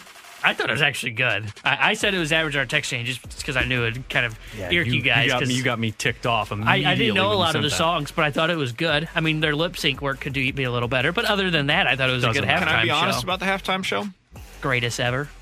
I thought it was good. The production value I didn't think was all that great. Doesn't matter. There, there. No, I, I agree with you. I had a really good time watching that. I It was they an over, au- overproduced uh, the Weeknd last year. I, I agree, but at least there was something going on. There was a show. It was more than just watching a guy lip sync to a song. There wasn't a whole lot going on with this one. Like there, there were a few moments where there were like backup dancers. That was cool. But for the most part, it was just them standing on a house that they put in the middle of the football field, which was cool. But that was my one big critique is like I, I prefer like the Beyonce show that you got. That was awesome. That was wild. Uh Katy Perry, the show, the left, like it gave you moments, right? Yeah, like there were moments in those. I didn't feel like you had anything like that with this. The songs were awesome. It was directed towards Alex and I, our generation, which is kind of weird, which means we're getting a little bit up there in age. But for anybody between like 25 and 40, that was a really cool show to watch last night. I just didn't think it had a whole lot of production value going on. To, to me, that was the best Super Bowl halftime show that I've seen in a really long time. Better than Katy It Perry. wasn't Prince. Better. I don't really remember Prince, and I'm not a Prince in the fan. rain. So How about that? I'm Purple not, rain in the rain. I'm not a big Prince fan. That and T, uh, BK meant, uh, nailed it. I mean, that was nostalgia. Like Yeah. that took me back, which was so cool. But I mean, it was it was the fact that you had all of them there, and it's you know usually when you get surprise artists like when Red Hot Chili Peppers showed up with that was Bruno Mars, wasn't Mm-hmm. it? That was awful. It like took away from Bruno Mars's performance. For me, I thought that was the best in a really long time, and I know a lot of people hated it, but it was really awesome to see all of Oh, really? those guys think people together. hated it? I No, feel, yeah, I I feel saw- like most people enjoyed that. Oh, see, I saw a ton of people on social media, and maybe this is just a small demographic, but I saw a ton of people saying like, "This Hmm. Yeah, I is lot terrible." I can't. really enjoy people it. People were saying I can't understand anything that they're saying. Look, that's that's hip hop. I mean, it was it was the first time that I can remember seeing on social media being the question asked of was that the best uh, Super Bowl halftime show ever. Like yeah the the Weeknd didn't get that. I can't remember a lot of halftime shows getting that. So I thought it must have received pretty uh, well acclaimed reviews. So this wasn't part of the halftime show. This was the pregame show. Guys, what the heck was the the Rock in his intro? I don't understand. I, I told Didn't T fire you Bone. up? I told T Bone in the office. I'm like, what's going on right here? I'm a huge Rock fan, but are, like, are you trying to pump up the crowd because it's not working? They're already pumped up too. I was fu- like, if The Rock wanted to go out there and do something, and it would it was cool because it's Hollywood, blah blah. blah. That's fine. I ain't got no problem with that. He took too long. It's like it was four minutes. He was cutting a promo for WWE, and he was out there trying to get everybody excited. But He called the Bengals the most electrifying team in all of football. all of that, I just expect that stuff to be said, right? Like that's that's how you build up a big game. I was watching him just saying, okay, announce if the XFL's coming to St. Louis or not. I, it just it was too long. You could do that for like ten to fifteen seconds, but then you got to get right right to it. But Yeah. Michael Buffer doing the "Let's get ready to rumble" thing, like that's one thing. This th- this was dumb. Yeah, I, I was not a fan of it because it was a too long. It be it, to me, it just didn't make sense to do it. Why do you need it? It's the Super Bowl. It's the big game. You don't need that pump up thing. I, I wasn't a fan of. I think the funniest part about it though is it went too long, and in the background you can see him like trying to fire everybody up, and like in the background you just see the Bengals like standing there like staring at the football, like okay, Those can we get players this thing probably going? hate all of the pregame Oh, festivities yeah. because they're like, can we just play the damn game already? Sitting around Tom waiting. Brady's talked about this, where he says like part of the success that he had in the Super Bowl was understanding the clock. Because there's just so much more time, downtime, whether it be the commercial breaks being a little bit Halftime's like longer, 30 halftime being Yeah. longer, the pregame festivities where you're just standing out there for like 10 minutes because you got America the Beautiful and you've got them doing the national anthem while you're out there. Like all of this stuff just takes more time than it normally would for a game. And so there are guys that really struggle with that because they get amped up and then you got like 30 minutes of downtime and then you're back into it and then down. There is there is a skill to being able to uh, go through all of that. So you mentioned the Bowl. you mentioned the commercials, BK, and I feel like you have to talk about this after the Super Bowl. What'd you guys think? Any standouts? Did you enjoy them? Me personally, I thought they were all kind of blah this year. Like it's rare for me to not walk away and say, "Oh yeah, that one was memorable." I don't really know if there was any that were memorable. See, I thought there were a few that kind of stood out. Um, the NFT one where all they had was a QR code. I thought that was an effective advertisement. Anybody else try to scan it? Yeah, I mean everybody probably did because it was on your screen for 30 seconds, Did and it you're like, "What the hell is this?" I actually did what they did in the office. I was just waiting for the actual square to hit the exact perfect Yeah. side of the TV screen and get Wait, excited. did the QR code actually lead to anything? Does anybody yeah, know the that? website. Oh, I couldn't get it to work. Dang Uh, it. I thought the Pringles one was fine. Uh, I really enjoyed the Joneses one, the Toyota, where they had the three Joneses Oh, yeah, and Tommy then Lee Nick Jones Jonas squ- uh, drove up and he said it's keeping up with the Jonases now. I thought that was clever. I like the E Trade baby coming back. I That thought was that a was clever, Yep. and it was like one of the first ones. I thought the Amazon one, uh, Alexa one was okay with Scarlett Johansson and uh, oh, what's his name? Drawing a blank. Her husband. Saturday Oh, Night yeah, Live. Jost. Yeah, yeah. I thought that was clever, but other than There, that, there yeah. were two that stuck out to me, which again, it, it's. It, I don't even know if I remember the product. I just remember the commercials. It was the Jim Carrey as the cable guy, and it was the That was Austin good. Powers one. I don't Yep. even know if I could tell you what the product were. I think Verizon was Jim Carrey, if I'm not mistaken. But those are the only two commercials I was like, oh yeah, that was pretty good. I thought the LeBron one was cool, but I'm also a LeBron hunk, so Yeah, it's, Yeah, I thought that one was pretty it was cool. a little too much. That's fair. I, I actually thought the NFL one, uh, thought it Bring was Down the. House, I thought that was great. I thought that was a really cool one. Where at the end they've got the uh, Justin Jefferson doing the griddy. I thought that was a cool one too. I, I thought the commercials. I think every year we get to it and it's like, man, that was a letdown. what's what's I weird? thought they were fine. I didn't think there was a whole lot of funny though. This year, I, I thought Yeah, they that's let, true. They let Maybe go that's with the the, way funny. because I always look forward, forward to the funny ones, and it felt like they were more dramatic than they were funny. Yeah. because that's what I was just gonna bring up. Every year, it's like I always have this hype of, oh, there's gonna be all these great, funny Super Bowl commercials. And the last couple of years, I've kind of walked away like, eh, you Yeah. know, there's some, there's some that always stand out, but it's it's Yeah. not always there for me. With Tanner Hendrickson and Brandon Kiley, I'm Alex. Oh, we got one more. what are we doing? Alan Chris. Oh, was that the last time we're going to see them? I hope. I mean, it is. But Oh, yeah. It's sad.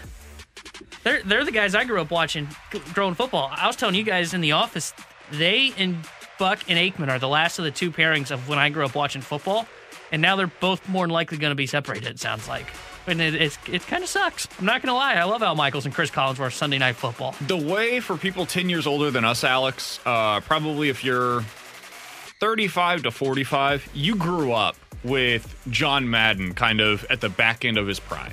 And that was the voice of football for you. For me, Madden being with Al Michaels was like the beginning of my football watching existence. So Al Michaels, kind of like you, Tanner, for me, if there's a big game on, I expect Al Michaels to be the voice behind it. So to not have him on those big Sunday night games anymore is going to be weird, man, because as much as they try to market it, Thursday night football is just not as big as, as Sunday night. It's and, not. it's, and it's usually where you throw because I think if I'm not mistaken, every team has to have a primetime game, and that's usually where you throw the crappy teams. Like we had a Thursday night game of Jacksonville and the Jets. Yeah, that's and what now you I gotta hear Al Michaels call that game. And if Al Michaels right. is on the call and Amazon is paying this much money, they will make them better games. There will be better matchups. It's still not going to be the same as being on Sunday Night Football. That is prime time, baby. Those are the biggest games. It used to be Monday Night Football. Now it's Sunday that you expect the big games to be on. And for whatever reason, for me, I don't know if you guys feel this way, the games feel bigger when Al Michaels is on the call. I would agree with that. I, I think he's the best broadcaster that's going now, and I I, I like Joe Buck, and I like uh, uh, who does it with Romo. I'm drawing a blank.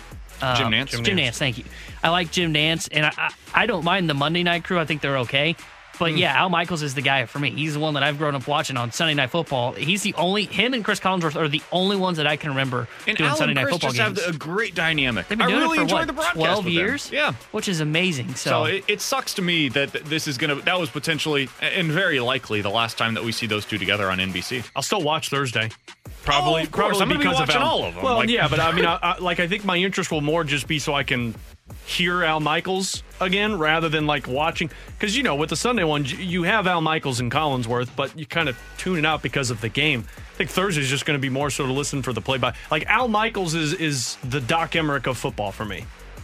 I He always has with been that. He's always been that. He's just so good at it with what he does, and he brings entertainment value with it as well. So that'll be. Uh, and, and and who are they supposed to be replacing him with on NBC? It's probably going to be Yeah, I Tirico. say, it seems like Mike Tirico's got the inside track. Yeah, I think it. it'll be Tirico with Collinsworth on NBC. I don't know what they're going to do on Fox. I would imagine it'll be Greg Olsen who goes With with, Buck? Joe Buck if Yeah. if uh, if they end up having Troy Aikman go to Thursday nights. But yeah, my guess is it would be Buck with Olsen. Olsen, Tirico with uh, Collinsworth, Collinsworth. and then it'll be Michaels and Aiken. with Aikman. Aikman. But I heard earlier today, if you missed it, check out the podcast page, 101ESPN.com, the free 101 ESPN app. It's possible that Aikman will do Thursday night and Sunday still. So oh. it's up in the air as to what that's going to look how like. you I thought you were going to say, when you mentioned the tease of the podcast, I thought you were going to say the Sean McVay retirement rumors. I was like, oh, please don't Oh, tell me no. that's going again. Going right back into that one. He's Brandon Kiley, Tanner Hendrickson. I'm Alex Ferrario. It's BK and Ferrario on 101 ESPN. Coming up in 15 minutes, we'll get to the junk drawer. But coming up next, Doug Armstrong gave his thoughts on what the prices are going to be at the trade deadline. We've already seen a trade pull off in the NHL today. How does that comp into what the Blues possibly could do? We'll get to that next here on 101 ESPN. We're right back to the BK and Ferrario podcast, presented by Dobbs Tire and Auto Centers on 101 ESPN.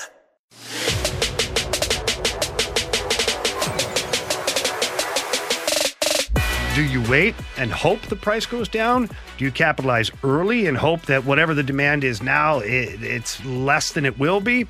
Do you try and add in a player that you're no longer wanting to have that salary cap hit? If so, what are you willing to give up at the same time in order to make all this work? And I think that's the tricky part for Doug Armstrong. That's Jamie Rivers from the Fast Lane talking about the decision for the Blues uh, of what to what to do before this March 21st trade deadline around the National Hockey League and wondering if the prices are going to go up, if they're going to go down, depending on who the player is going to be. We've already seen some predictions of first round picks, third round picks, prospects that are going to have to go out for the Blues if they want to acquire that defenseman. And with Brandon Kiley and Tanner Hendrickson, I'm Alex Ferrario.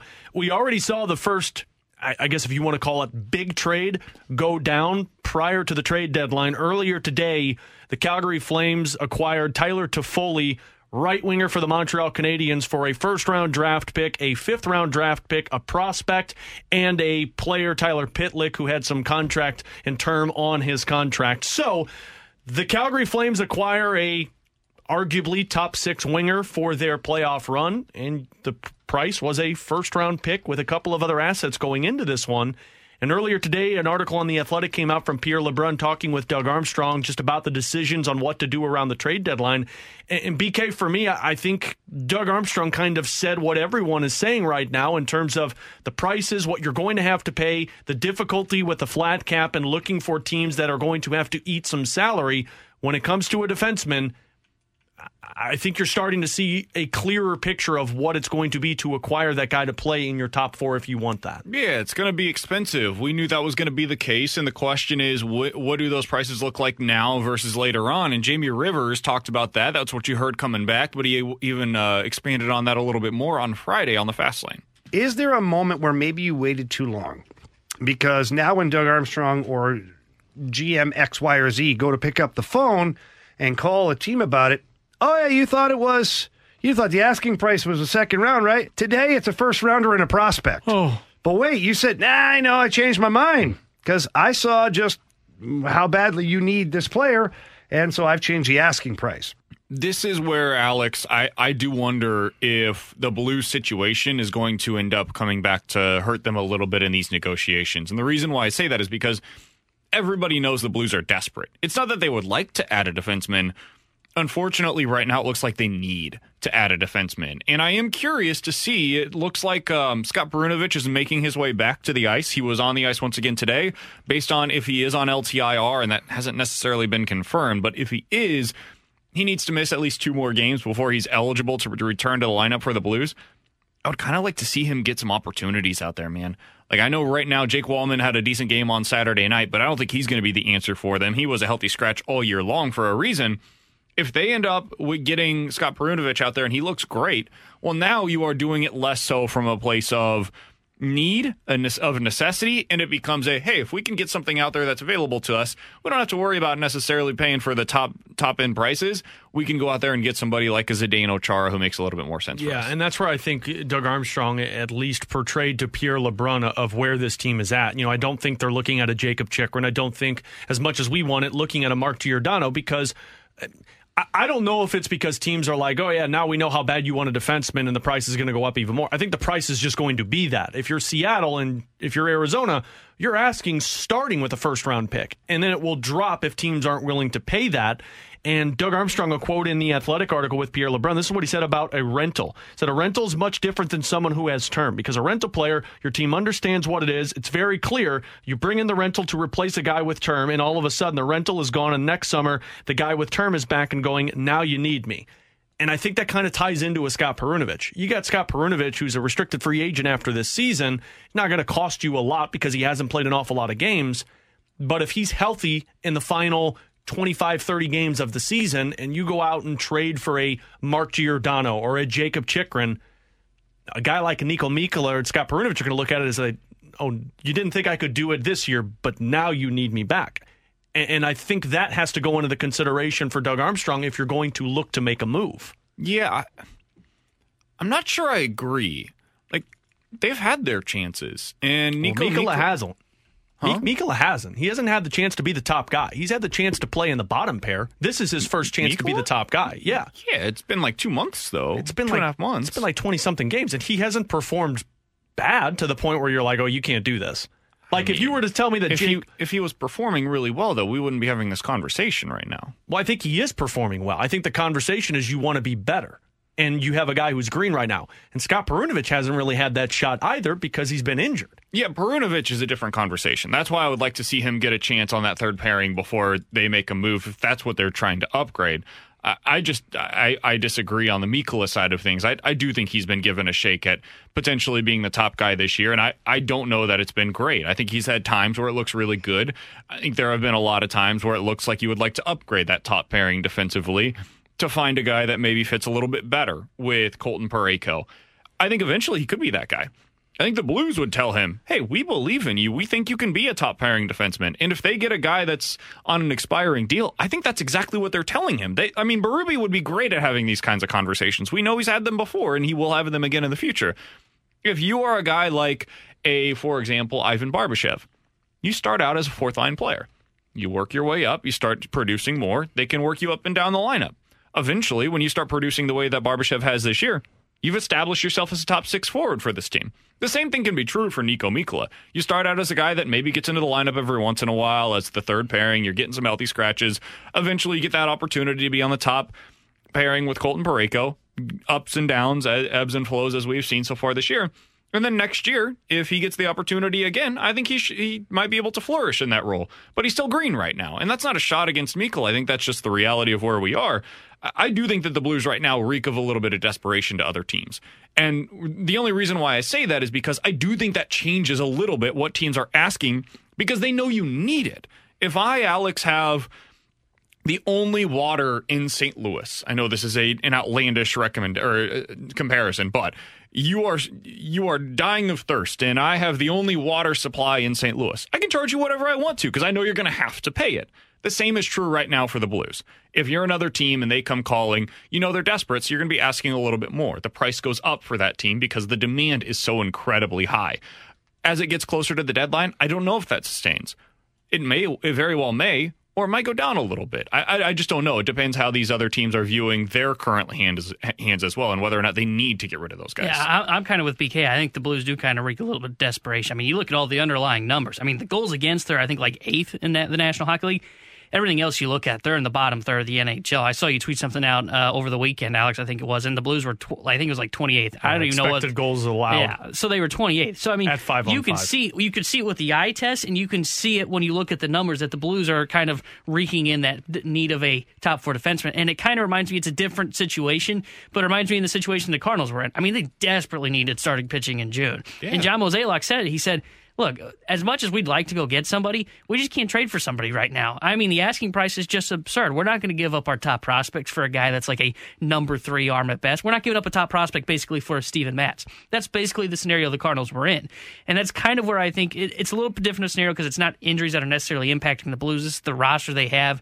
And I thought this was an issue heading into the this past offseason and they didn't address it but they clearly need help. And I think what's going to happen is they are going to settle for the guys that don't have as much value, like the Mark Giordano is the name that we've talked about, the guy that's got the expiring deal. Because I think if the Blues could get a Jakob Chychrun, I think they'd love to. The problem is, is his asking price is going to be a lot, and then on top of it, you go, okay, well, you guys really need a defenseman, so you're really going to have to sweeten the the, tough pot. part, Alex, and this is something that we saw over the weekend. It, it sounds like the asking prices for even the guys that are on the expiring deals are first round pick plus right now, and at least for defensemen, and that's where things get real tough.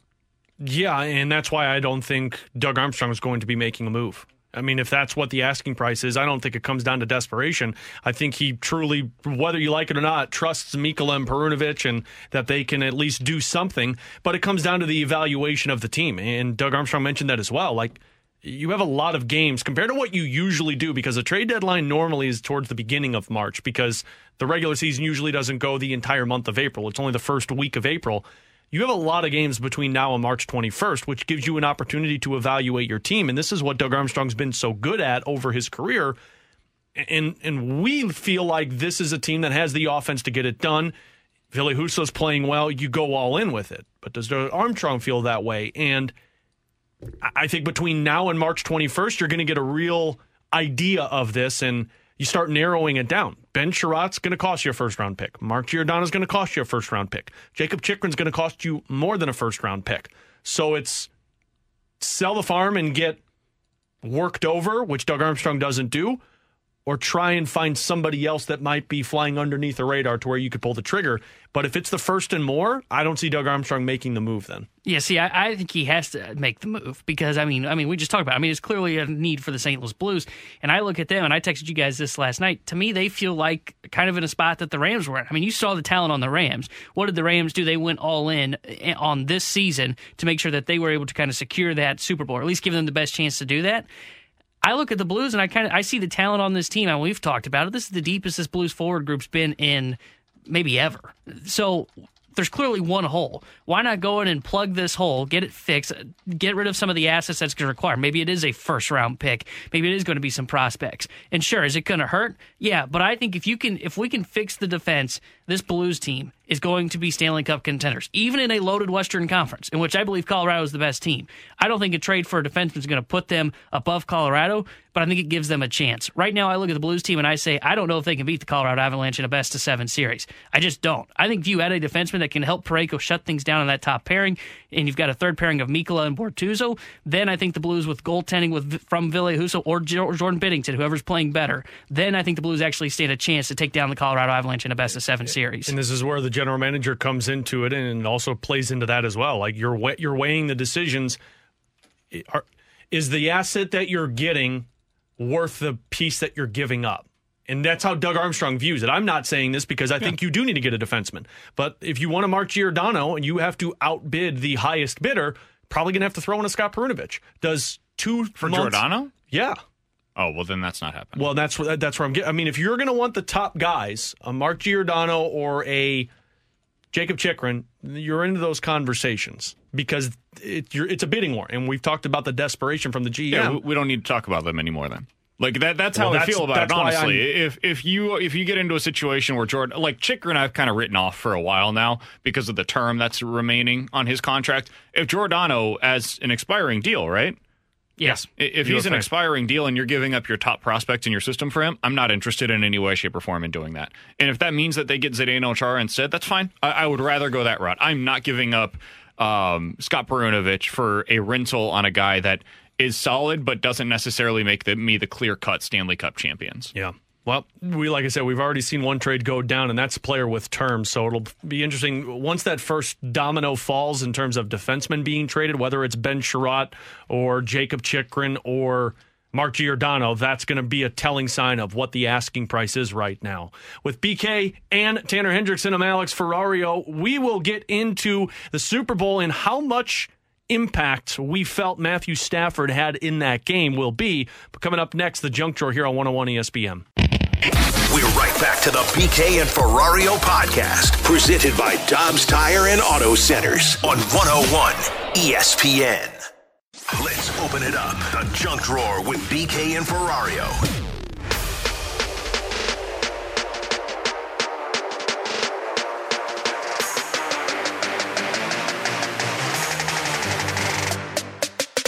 We've got in or out coming up in about 15 minutes or so. You can send your scenarios to us on the Air Comfort Service text line 65780. T Bone, what do you got for us today? Okay, guys, we know here on BK and Ferrari, we're always trying to live longer. Ever since Mike Shildt told us if we were more optimistic in life, we would live longer. Truth. So I'm going to add to us our life expectancy here because according to a new study, you can optimize uh, with a the optimal optimal optimized diet.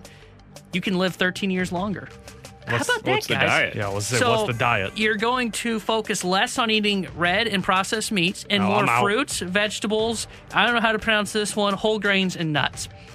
By that, uh, you can live 13 years longer, according to the survey. Now, granted, you have to start about age 20 to optimize to the 13 years.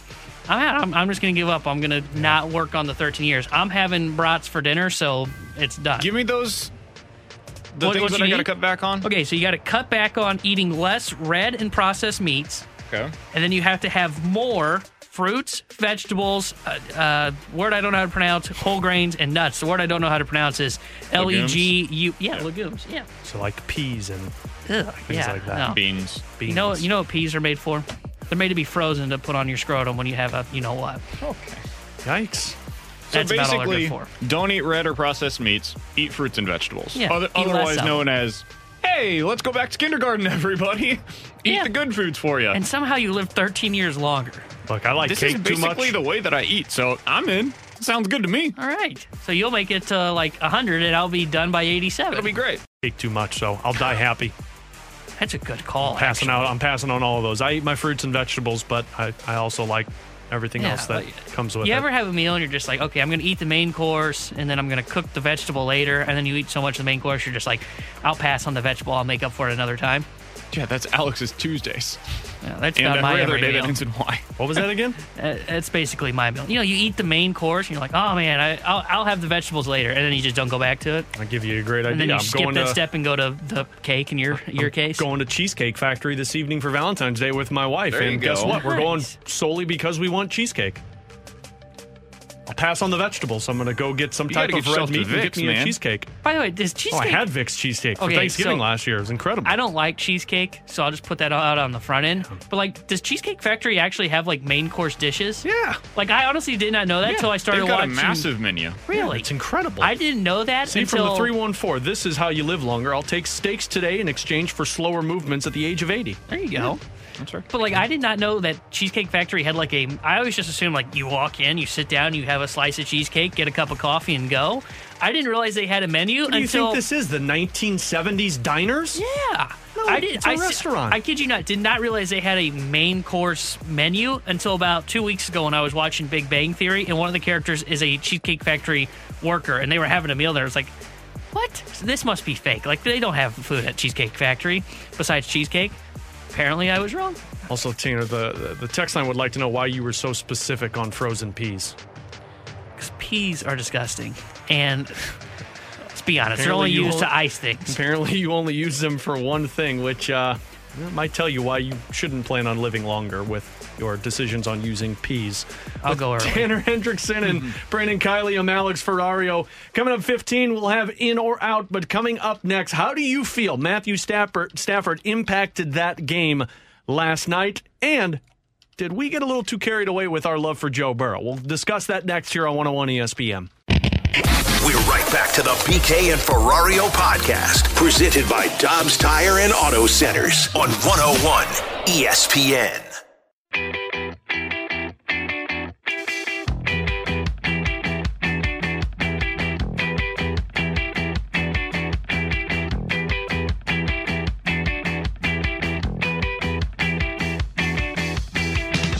by four. Stafford, receivers in tight. He gets the snap. He cocks his arm. He throws a pass. Caught with the leap. Belt high, far side of the end zone. Touchdown, Cup! The Rams have taken the lead. The Rams have taken the lead. 125 to go. I'll be honest. I thought Matthew Stafford was average last night in the Super Bowl. I didn't think at all he was a difference maker for the Rams. And with Tanner Hendrickson and Brandon Kiley, I'm Alex Ferrario. Maybe I'm the minority there because I just didn't feel like Matthew Stafford had as much of an impact as guys like Cooper Kupp, Aaron Donald, Von Miller. I, I thought he was good, but I also think he was potentially losing that game for the team until that drive downfield. And then we all know the flags get thrown in, and then the team scores the touchdown. Am I in the minority, BK? Am I the only one that felt like Stafford was just average? So it's interesting because I think Stafford did exactly what he was traded to the Rams to do. They needed him to make a couple of big plays to be able to get them over the top. That's what they needed. And against the Bucs, guess what he did? Big play over the top to Cooper Kupp, exactly what they needed to be able to send them to the NFC Championship game. On Sunday against the Bengals, when they needed a big play, he pulled off a no-look pass across the middle to Cooper Kupp. Again, kudos where it's due. Matt Stafford, when the moment became the brightest, when he typically, I, I would expect him to falter, he came through in a big, big way. That being said, he also put himself into that situation. The couple of interceptions that they had weren't great by him. The one in the end zone was brutal. It wasn't ideal. um, It he, was he did not. He did not have a great game. He was fine, and I felt that way about him for most of the postseason. I thought he was elevated by the playmakers around him. That being said. I was really impressed by what Matt Stafford was able to do down the stretch with no Odell Beckham. He had nobody other than Cooper Kupp to throw to. Their top two starting tight ends were out, and they were actually down to their fourth tight end because Kendall Blanton got hurt in that game as well. His running backs could do nothing in the running game. Darrell Henderson was helpful in the passing game, but you knew when Darrell Henderson was in the game, they were passing. Alex, we talked about this before the show. You knew if Akers was in the game, it's going to be a run. Yep. If Henderson's in the game, it's going to be a pass. So you had a clear tell as a defense, which makes things more difficult on the offense. The only guy that he trusted to catch a pass because everybody else was dropping them was Cooper Kupp. So you knew on that last drive, I predicted it, you predicted it, Tanner could predict it, everybody in our audience right now predicted it. It's going to be Matt Stafford throwing to Cooper Kupp. And they got the job done. So credit where it's due. That's what we ask of quarterbacks in the biggest possible moments. He came through multiple times this postseason when he needed to. But I don't think that we need to come on here and say, yeah, he's clearly a top five quarterback now because of what he did in the playoffs. No, he deserves a credit. He's probably going to end up making the Hall of Fame, whether we agree with it or not, based on him winning that in that performance. But I feel pretty much the same way today about Matthew Stafford as I did coming into the season. I think he's a really talented quarterback who has the potential to make really big time plays, but there are just some times where I don't understand what he's looking at. So I would still put him right into that like 6 to 12 range in terms of the best quarterbacks in the league. Yeah, I thought he was average last night as well. I, I'm not going to sit here and say, yeah, he was the reason the Rams won the Super Bowl. I just can't because I'm with you guys. He played kind of the average game. He kind of played what the Rams required him to do was go out there, make some big plays, don't turn the ball over, and don't have the Jared Goff moment where if a blitz comes, you like freak out like a robot that just had coffee spilt on it. So they they they did exactly what I thought the Rams were going to do, and I'm with you. That that last drive, I thought the only way the Rams were going to go down there and take the lead was somehow the Bengals forgot about Cooper Kupp, and it was just a long shot down the field. And I thought Cris Collinsworth said it best on the broadcast. I think he said when that drive started, I think it was after the first play of that drive. I don't care if Cooper Kupp's doubled. You got to find a way to get him the ball. And that's basically what the Rams did. They force fed Cooper Kupp. Matthew Stafford was throwing it to him. Luckily, the Bengals kind of sat off and did kind of a little bit softer coverage, sat in zones, or they had him one on one. And the Rams took advantage of it. So Stafford did kind of what I thought. And that was the reason they traded for him because I don't think Jared Goff leads the Rams on that drive to take the lead in that game. I, I, think the don't. only throw that cut or that uh, Stafford made on that drive that um, Goff wouldn't have was that throw across the middle, the no look pass to Kupp. I don't think Goff can make that throw. I don't think he would make that throw. He's not open enough when he threw it for him to be willing to say, "Okay, yeah, I see it now." Uh, that's something that Goff really struggled with. He needed to see you get open before he was willing to throw it. Stafford will throw you open. Those are it's it's a weird differentiation, but it, that's kind of the the way that they play.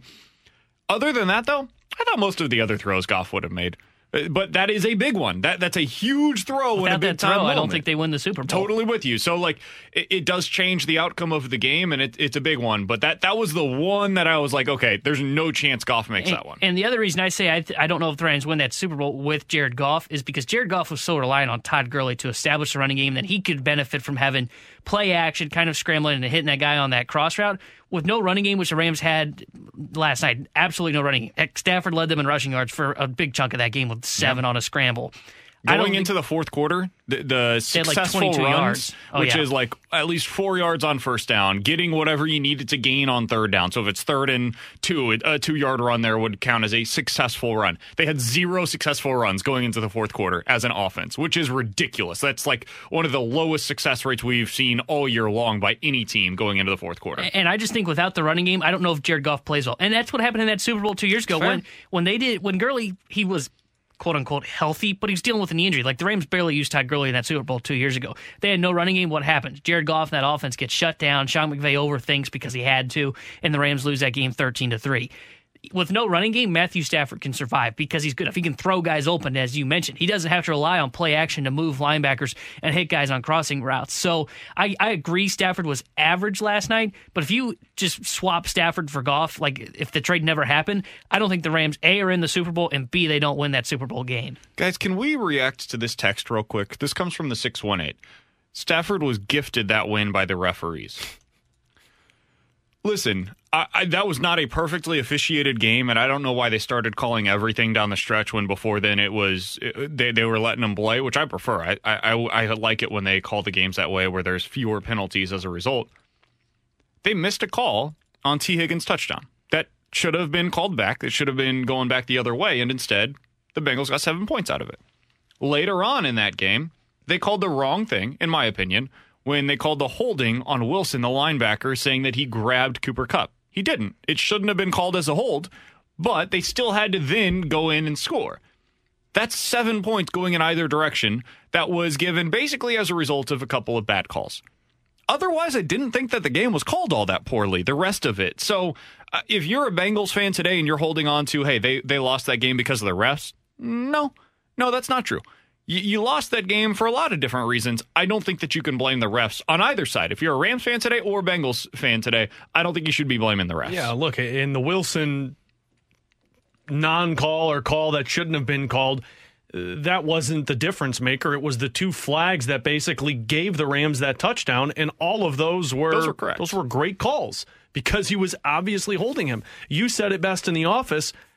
Both calls resulted in a touchdown for both teams. Yep. And then the game was decided the rest of the way. So I'm with you. I- I'm always in favor of letting the team play. I know all of the flags started to come off in the second half, and that's where people are saying that, you know, the Rams basically bought that Super Bowl victory. No. Cincinnati didn't make the stops, and the Rams scored. And Cincinnati couldn't score. Cincinnati had the opportunity to drive down the field, and they didn't. Cincinnati's last five drives, four punts and a turnover on downs. That's And how I think like Ferrario hit six the over. You, you you can only blame yourself when that's what your offense is going out there doing. I saw somebody earlier today said that the the Bengals should have run the ball more down the stretch. No. They, they lost because they were going down with their captain. Their captain was Joe Burrow, and he was the one that got him there. And he wasn't able to overcome the defensive line prowess that is the LA Rams. And it was the question we all had going into the game. Eventually, your Achilles heel comes back to bite you. And the Achilles heel for the Cincinnati Bengals, we knew it coming into the year. Alex, you said they should have drafted uh, Penei Sewell as as part of this. They had an offensive line that was atrocious. They had they had way too many guys on that line that shouldn't be starting for a legitimate contender, and it came back to bite them. And that's what ultimately lost them the Super Bowl. And on the offense, and, and this reminded me of the, when you made that, it reminded me of this. Let's not forget, okay, the Bengals wanted to shift momentum heading into the second half. What do they do? They have the massive passing touchdown. They get get the lead and they go up uh, 17 13. Mm-hmm. Rams first play throw a pick, and the Bengals start with the ball at the Rams 31 yard line, and they Great don't point. do anything, and it leads to a field goal. At the time, you're going, okay, they have got a seven point lead now. That's a drive that if you're the Bengals, you have to find a way to punch that football in the end zone. Because if the Bengals score on that drive, not a field goal, the game is over. They went for it on fourth and one. That's a good point. This is that was a really big drive there. They went for it on fourth and one from the Rams' 22 yard line. That was when Joe Burrow did the scramble right up the middle, was able to get it. Great play by him. Their next three plays went for negative two yards. Like that's on you. I, I can't blame that on the refs. That's not on the the the, the offensive line. Like that's you, you got to be able to come up with something more there, and they didn't. And earlier in that game, by the way, the turnover on downs on their first drive as well. That's another one that we can point to. Joe Burrow just missed a wide open Tee Higgins. He threw it to a double covered Ja'Marr Chase. I didn't understand it at the time. I continue to not understand it now. That game might look completely different if they're able to convert on that drive. They get past midfield and they get, at least get points out of that. Yeah, and just the fact that they were not able to punch that ball into the end zone when they were up seven. I mean, that's the that's the moment at the time that we didn't think much of it because they go up seven. But that's the thing we talked about in the playoffs. All playoffs we talked about it. They had, had a lot of drives where it was they couldn't punch it in the end zone. That was one of your critiques on the Bengals heading into the Super Bowl was their their offense has been kind of average. You know, they get the ball, they get down towards the red zone around that 30 yard line mark, and they ultimately have to end up resulting in field goals. And I it ended up being the difference maker kind of for them. You didn't realize it at the time, but you look back on that drive. I'm telling you, they scored that touchdown. This Rams offense without Odell Beckham Jr. was not going to score two touchdowns. It just was not going to happen. He's Tanner Hendrickson. He's Brandon Kiley. I'm Alex Ferrario. Coming up in 15 minutes, are the Packers ready to do everything they can to keep Aaron Rodgers? Sounds like it. We'll get into that. But coming up next, in or out, send your scenarios to us on the Air Comfort Service text line 65780. That's next here on BK and Ferrario on 101 ESPN. We're right back to the BK and Ferrario podcast, presented by Dobbs Tire and Auto Centers on 101 ESPN. Come on, man. Are you in or are you out? It's in or out with BK and Ferrario.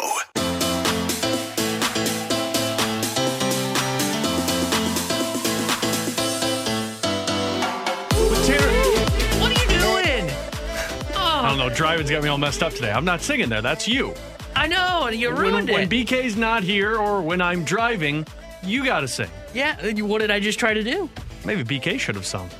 I I, don't can't know do that you today, buddy. With Tanner Hendrickson and Brandon Kiley, I'm Alex Ferrario. It is in or out. Send your situation scenarios on the Air Comfort Service text line at 65780. We will tell you if we are in or out. Let's start with this from the 618. Do you guys think next year's Super Bowl winner is a lock to come out of the AFC?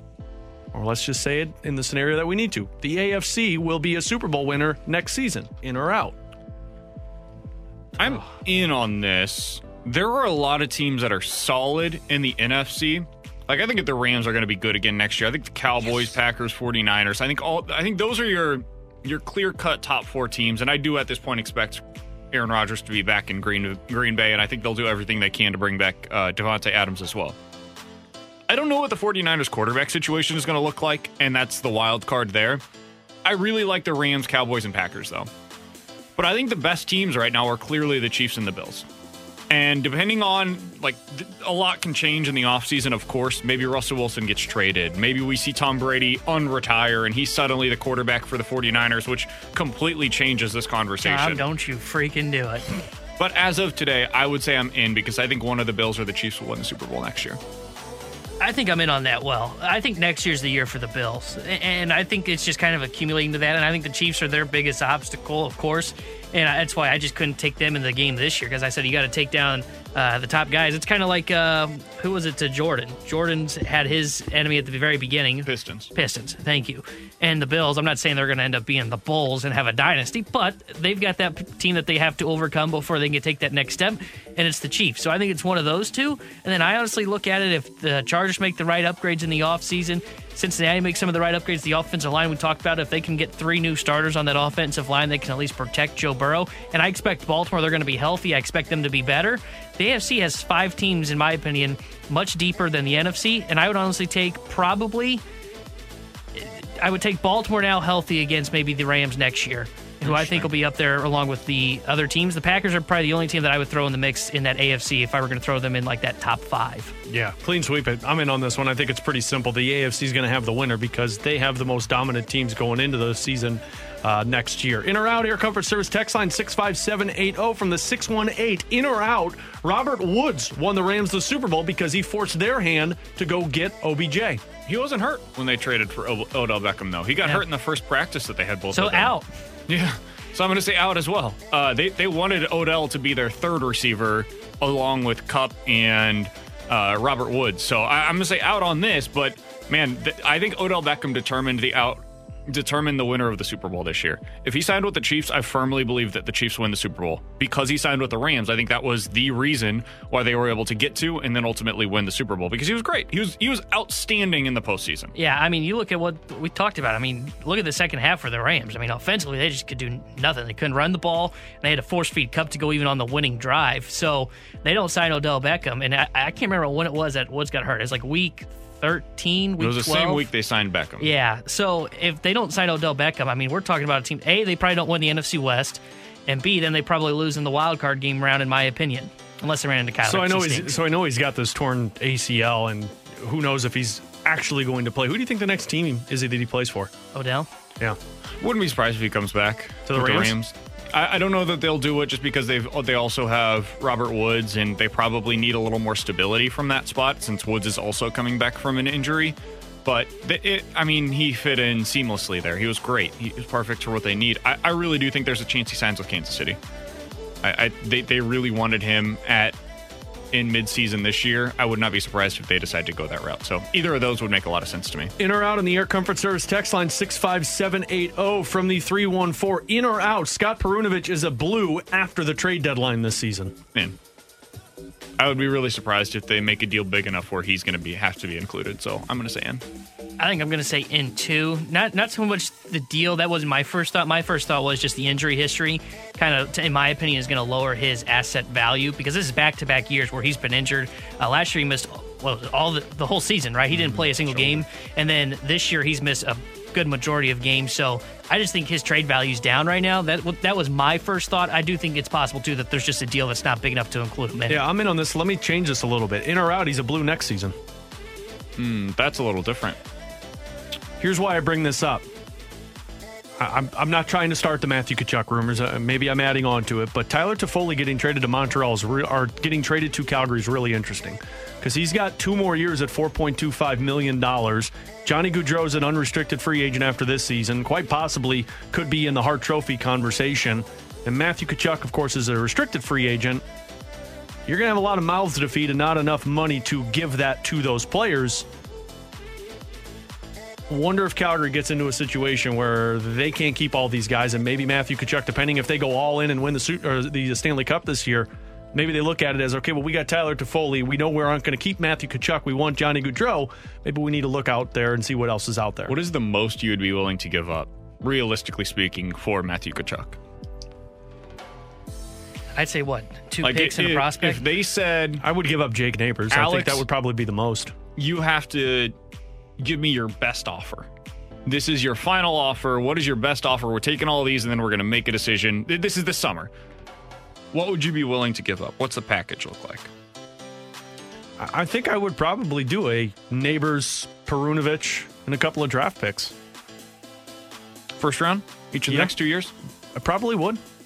Would, would two firsts and neighbors do enough, or would they need Perunovich in that deal? Look, I think I think anything's going to work for Cal- for Calgary because they know oh, that they're Well, not going to get much. Joshua and a seventh. Not going to get that. much for Tkachuk? Not no, not that they won't get much, but you know you only got one season. If you know that he's not going to re-sign with Calgary, the He's cost is special though, man. I understand that, but you think if you keep him, you know he's gone at the end of the season. You get to the trade deadline, and someone's going to make a move for him. The most you're probably going to get is a first round pick, maybe a good prospect for him. So maybe I, I I don't know with guys like him. I just I never know what the If, asking I, price if will I'm be. Calgary, I would just it would have to be what we're talking about, where it is maybe it's two firsts and two prospects, and I'm not moving on that. If that means he walks at the end of the season, I'm okay with that because then I got a whole nother year of an elite talent that could potentially me, me lead me to a playoff run. That's just how I would view it. I don't know how Calgary will view it. But yeah, I think I would do that deal that you mentioned, Alex. Perunovich neighbors, a first each of the next two years. I would even throw in a second next year because you don't have one this year. Like, I'd be willing to extend quite a bit to get that guy on the roster. And you know what? The other thing is, like, if Vladdy opened up his no trade clause and he was willing to go to Calgary as well, I don't know that they could fit that in in terms of their cap. That's part of why they would have to make a move like this. But if you needed to do like Vladdy, Perunovich, first round picks, I think I would do it eh, with the understanding that he's going to resign here. That would have to be part of Yeah, the deal, yeah. as you know. He, uh, Matthew Tkachuk will be here for the next six plus years. Yeah. And I think if you acquire him, you're locking him up so that he is here. You're probably buying out that year of arbitration, and then you're just going to lock him up long term with it. So interesting development, no question, with the Montreal. Final one, boys. In or out? Aaron Rodgers is a Packer next season. In. I think I'll go in on that too. He's either playing for the Packers or he's not playing. I said this at the end of the season. I continue to believe it's true. If I'm the Packers, I will do everything that I can to make sure that he's staying there. And then if he decides I don't want to play for you guys, okay, you can sit at home. And as BK would say, it's hard to make a miserable, you know what, happy. Yep. I was out until I heard the news yesterday from Adam Schefter, and we'll discuss that coming up next here on BK and Ferrario on 101 ESPN. We're right back to the BK and Ferrario podcast, presented by Dobbs Tire and Auto Centers on 101 ESPN.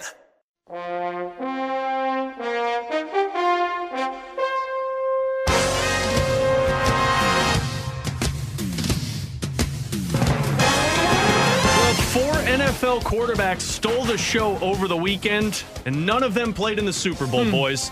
I'm going to show you the cards, and you tell me which one you want to start with. With Tanner Hendrickson and Brandon Kiley, I'm Alex Ferrario.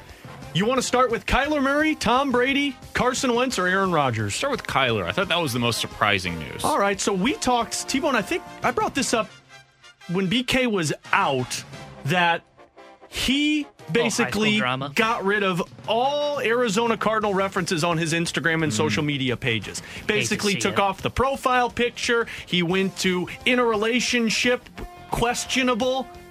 Well, now the Arizona Cardinals said, You do that? Well, we can do better because they deleted everything about Kyler Murray off of their social medias. Well, this is awkward. Are the Cardinals basically sick of Kyler Murray after all of these shenanigans and say, guess what? We're done. So Chris Mortensen reported over the weekend the odd vibe between the Cardinals and Kyler is indeed alarming. He is described as quote self-centered, immature, and finger pointing. Oh, He's frustrated with the franchise and was embarrassed by the loss against the Rams and thinks he is being framed as a scapegoat. Uh, did he see that throw that he threw? Chris Mortensen No, then he's just falling adding. So where's this headed? Despite the acrimony, the Cardinals expect things to calm down with Murray and him to continue to be their quarterback. Some veterans on the team hope to reach Murray on how to handle adversity a little better. Kliff Kingsbury is also self scouting where he can provide a better alternative for the quarterback. I don't know where this ends up. It's like Days of Our Live Arizona version. But this feels a lot like the situation that took place over the last few years with Russell Wilson in Seattle. I don't think it changes this offseason. I think Kyler Murray continues to be the quarterback in, in Arizona for now. If this doesn't go better next year with Kliff Kingsbury and Kyler, though, I think Kliff's getting fired. And then it will be a situation where, for maybe a year, maybe two, Kyler gets to determine how he feels under the new coach. I would not be surprised if three years from now, Kyler Murray is a starting quarterback in a team not named the Cardinals, though. Or maybe the starting outfielder for the Oakland Athletics. Maybe Or that too. backup quarterback, either or. We'll see. But I but don't think that'll happen. yeah, this is an odd situation. But I mean, like you can see, like I, I wasn't shocked when I saw the report of oh he's a finger pointer and all that. Guys, every time I think I mentioned this after they got killed by the Rams in the wild card round. He goes to the sideline he just kind of sulks. And, He and, blames everyone else on his team. I, I don't see much leadership when he's walking up and down the sideline. I see that from most quarterbacks. I mean, Stafford was doing that yesterday. Joe Burrow. I don't know if I saw that as much, but let's be honest. He has a right to be upset with the offensive line as much as he's being tackled. I mean, look, the, the laws is surely not all on Kyler Murray in that wild card game. But he was a big part of it. I mean, he was just terrible. I mean, uh, throwing up lollipops for picks when you're getting about to be sacked. And what are we doing here happen. where you're you're saying that the, the, the team is framing it that that I was the bad guy in the loss? You were horrible in that game against the Rams. What do you mean the team's framing that one? So Kyler Murray continuing his soap opera. And then there's the soap opera surrounding Tom Brady. We all know the news of Tom basically saying, That's it. I'm calling it a career. I'm spending more time with my family. Apparently, he's considering returning. So this came out over the weekend, and uh, and BK, you sent us this link. Rob Gronkowski basically stating that uh, I think Tom Brady's going to come back in a couple of years. Is this where we all are at? To where we feel like he's going to take a step away from the game for a year, and then as soon as an opening that meets his liking, right out of re right out of retirement, and hopefully going back to another Super Bowl. I've been steadfast on this. I think he just doesn't want to play for the Bucs. I think that's what's happening here. I think that you got a situation where Tom Brady knows the Buccaneers are not going to win a Super Bowl next year. And he doesn't want to put in the time, the effort, the pain to get through another 17 game season and then go on another run in the playoffs for a team he doesn't believe can win the Super Bowl. If he were traded this offseason to the 49ers, I think you'd see Tom Brady on the sidelines next year. I think he would once again be the starting quarterback for this time the San Francisco is, 49ers. Is this is how is this the only way he can get back into the NFL? Is if he retires for a year and then comes back and plays? What do you mean? So like he's a free agent or he's under contract for one more year with Tampa, mm-hmm. correct? Yeah. So this is the only way that he could unless they trade him, you would have to retire for a year for you to play in the NFL again if you don't want to play for Tampa. Yeah, I mean, uh, however he wants to do it, he just he's got one more year under contract with Tampa, and then he's he's free to sign wherever. Um, I I, I think he would like to play that year elsewhere. I think that Tom Brady would like to continue playing. I don't think he is done with football.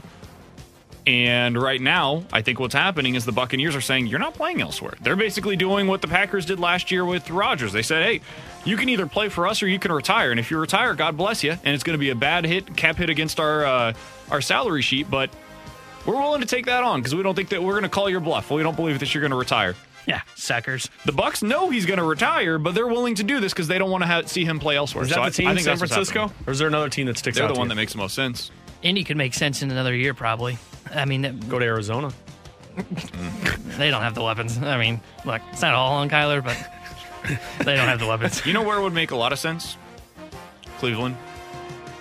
They won't do it, but Cleveland makes a lot of sense for him. Do you think they got the weapons? They could do it, actually. They could add one weapon and you feel really good about it. I mean, Baker will be Travis up after Landry next year, makes right? all the sense in the world. He's just that running back that plays slot receiver. Add in Allen Robinson or Odell Beckham or whoever your next guy is that you want on this year's free agency crop. They could easily make that work. And they've got a really good defense. and ba- and it works out time wise, right? Because it, this is the last year of Baker's deal, Yeah, he's on his fifth year contract or fifth year uh, option, Option. but they could trade him and have basically Yeah. no dead money, if I understand it Well, correctly. you know who it isn't working out for right now? Carson Wentz and the Indianapolis Colts. Shocker. So there apparently is belief that Colts quarterback Carson Wentz will probably be traded or released before March 19th, per Chris Mortensen. That's when the $15 million in base salary becomes guaranteed. Uh, his future in Indy looks quote unquote bleak. If you're Carson Wentz, you get traded away from Philly because, well, you're not the guy to Philly. You go to Indy, and then you start getting blamed because you're not the guy there. Because he stinks. I mean, do you just call it? No, I'm going to keep making money. I could kidding make me? money as a backup. Yeah, money as a backup. Yeah, I mean, I mean, I'm look at not your buddy. Blaine Gabbert. He made a good earning off as a backup. And Yeah. he's the number one Carson quarterback Wentz right is now in 29 Tampa. years old. Ain't, ain't no way he's giving up millions of dollars a year. No, I I, th- I think he say can go call it. compete somewhere too. Like you, you put Carson Wentz in Houston, he could be their starting quarterback next year. It's not a good situation, but he could go there and compete. Rather you could go go, with to Davis Mills. You could go with the Giants. He could compete against uh, what's his face, Daniel Honestly, Jones. he would make a lot of Washington. sense the Giants. Washington, Washington. makes a lot of sense. Like he'll go somewhere and compete for a starting job somewhere else. He'll be kind of the Nick Foles. I know that that's strange given the, the history between the two of them, but he'll be the Nick Foles where he goes somewhere else and he's immediately in competition with that guy or Ryan Fitzpatrick. And let's be honest, he probably will be somewhat of a quote unquote hot commodity on the market because look at the NFL draft. There's not a lot of quarterbacks that we look Oh. at. There's going to be like six that get taken.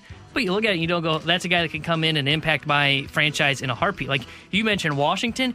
If you put a quarterback and just, let's say Wentz can just get back to being average, I mean, that, that Washington team has a chance to be really good. They've got a solid defense. They don't have the necessarily great weapons on offense, but they could add those to kind of surround Carson Wentz. So he's definitely going to have another job. I, I think this kind of puts Frank Reich and the GM in the hot seat in Indianapolis because that was the whole reason they went out and got Carson Wentz is because he was with Frank in Philly. That's when he was successful. We can fix him, and it didn't work. We lost to they give up Jacksonville to miss the playoffs. I think it was Give like a a first first, round round pick, pick. didn't Yeah, I think so. And they ate a ton of money, if I'm not mistaken. Well, we might be eating more money too. Who do you, who would you want? If I put you in charge of the Colts and I said, okay, you can go out there and acquire whoever you think is the best option that's actually available. Like, let's take Aaron Rodgers and Kyler Murray and Tom Brady off the table for a sec. Russell Wilson. I think that's my that's- best case scenario. I think I'm with and you. I think Russell Russell Wilson. Wilson. Do you think Russ would want to go to Indy? I think you have a much the better market team. hurts. Yeah, but, but you I have think a the much team situation's good. much much better team. You know you're going to be protected, and you have weapons there. I mean, that would be that would be where I would want to go if I'm Russell Wilson. I would put the Colts top three in the AFC if they acquired Russell Wilson. They would Same. leapfrog Oh, absolutely. Cincy, the Chargers, and Baltimore, in my And opinion. Tennessee? Oh, Oh, yeah, and definitely Tennessee. Guys, I've for- totally forgotten Tennessee's a legitimate contender until you just said that. So, leapfrog Tennessee. Honestly, I would put them on the same level as Buffalo. If not, maybe a little bit ahead of Buffalo because Russell Wilson has the longer history of I would have him in tier two alone. I would have it being Kansas City and Buffalo tier one. I would have the Colts. They would have to prove it to me. I need to see Russell Wilson play well again, which he hasn't done in like two years now. But if he proves it to me, they could easily work their way up to the top tier. I would have them right now, number three in the AFC. If you're the with Colts, bullet. do you call Cleveland for Baker? No. I think that's basically what they just did with Carson Wentz. I would call San Francisco about Jimmy. I think Jimmy's a really good backup plan. For I think them. Jimmy makes so much sense in Denver because it's basically going swapping uh, like and he has a history with McDaniels. yeah. But we've all, and we've talked about it too. Of you know, defense got San Francisco. I'm an idiot. McDaniels is in Las Vegas. I'm thinking back to his last time there. My bad. But with San Francisco, we talked about the defense carried Jimmy G. You just didn't want to have Jimmy G have that one Yeah. bad Jimmy G moment. I mean, that's basically what he would be in Denver. They've got the defense there. He's got some weapons on that offense. Jimmy just just has to not be Jimmy G and just be average, and the Broncos would be a pretty good team in the AFC. Hey, Jimmy, just don't be yourself, please. Yeah, don't turn the All ball right, over. we got to get to the miserable you know what, according to BK. Adam Schefter reporting over the weekend the Packers are prepared to go all in for Rodgers in 2022, spending as close to the cap this year and spreading it into future years as much as possible, per sources. Think of the Saints' approach with Drew Brees. So Green Bay looking to pretty much give Aaron Rodgers whatever he wants, which means a five year extension for Randall Cobb. Yes. Maybe. Man, I, I don't know how they're going to make this work, but. Do they have the cap to make this work? No, They're, they're like- $50 million over the cap today. How are you going to go sign all Davante in? Adams. Yeah. So they'll cut Za'Darius Smith. They might have to cut David Bakhtiari, who's been. No, they can't. They can't cut David Bakhtiari. What's his dead cap? Uh, $26 million. Yeah, he's fine. Um, Ooh, you can stay. You might have to cut Preston Smith. That saves you twelve million bucks. You might. You're definitely cutting Randall Cobb. That's six million bucks. Sorry, sorry, Oh, Rodgers. This is what we got to do. I mean, it, it's it's tough, man. They're gonna have to renegotiate a bunch of stuff. They're gonna have to post June one cut a lot of guys. Like, it's gonna be a very different team and a much less. They're not gonna have the depth that they had this year on their roster. But you're gonna have Aaron Rodgers. You're gonna have Davante Adams, and that alone is enough to at least make you a contender in the NFC. Davante right now. wants to stay in Green Bay. Yeah, because you got Rodgers. And- Would and- I would tie my extension to him though. I would want if if Rodgers going to do a three year deal, I would want a three year deal if I'm Davante. Adams. I would well. just, and I know players don't want to do this, but if I'm Davante Adams, I would probably just take the franchise tag. Yeah. Do like one might. year, at most they can See do it what again. happens. I don't and then think they gone. can. I don't think that they can make it work work with the franchise tag. It's Yeah, too but much. maybe I do one It's more year with twenty three million Yeah, that's a good point. But maybe I do one more that. year with Aaron Rodgers, and then I go back into free agency and say, okay, now I'm going to go somewhere else. The way they'd have to do that is they do, and then this is all cap stuff, but. Major you would signing sign bonus. a one-year deal, and then it would be a signing bonus, and they would have void years. This is what Tampa Bay did with Tom Brady, where he's going to count against their cap for the next three years, whether he's on the roster or not. That's going to be what they have to do with Aaron Rodgers, probably, and also with Davante Adams. It's going to be tough, but they'll make it work. He's Tanner Hendrickson. He's Brandon Kiley. I'm Alex Ferrario. We'll come back with our BK and Ferrario rewind as we wrap things up here on BK and Ferrario on 101 ESPN. We're right back to the BK and Ferrario podcast, presented by Dobbs Tire and Auto Centers on 101 ESPN.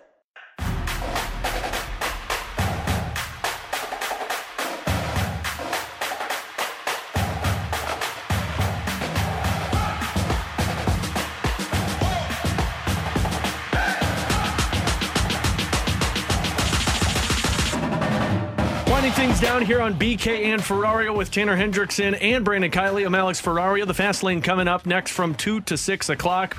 As we get our BK and Ferrario rewind, fellas, we did a lot of coverage on the Super Bowl as the Rams beat the Bengals 23 to 20. We did a lot of Rams side of the conversation, but not so much on the Bengals side.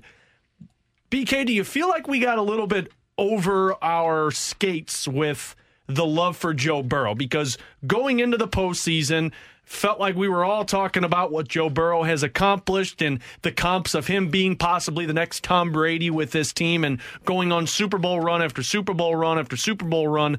Might have got a little bit too excited and aggressive with Joe Burrow love. Yeah, I mean, I do think we got a little over our skis with what we believed Burrow to be.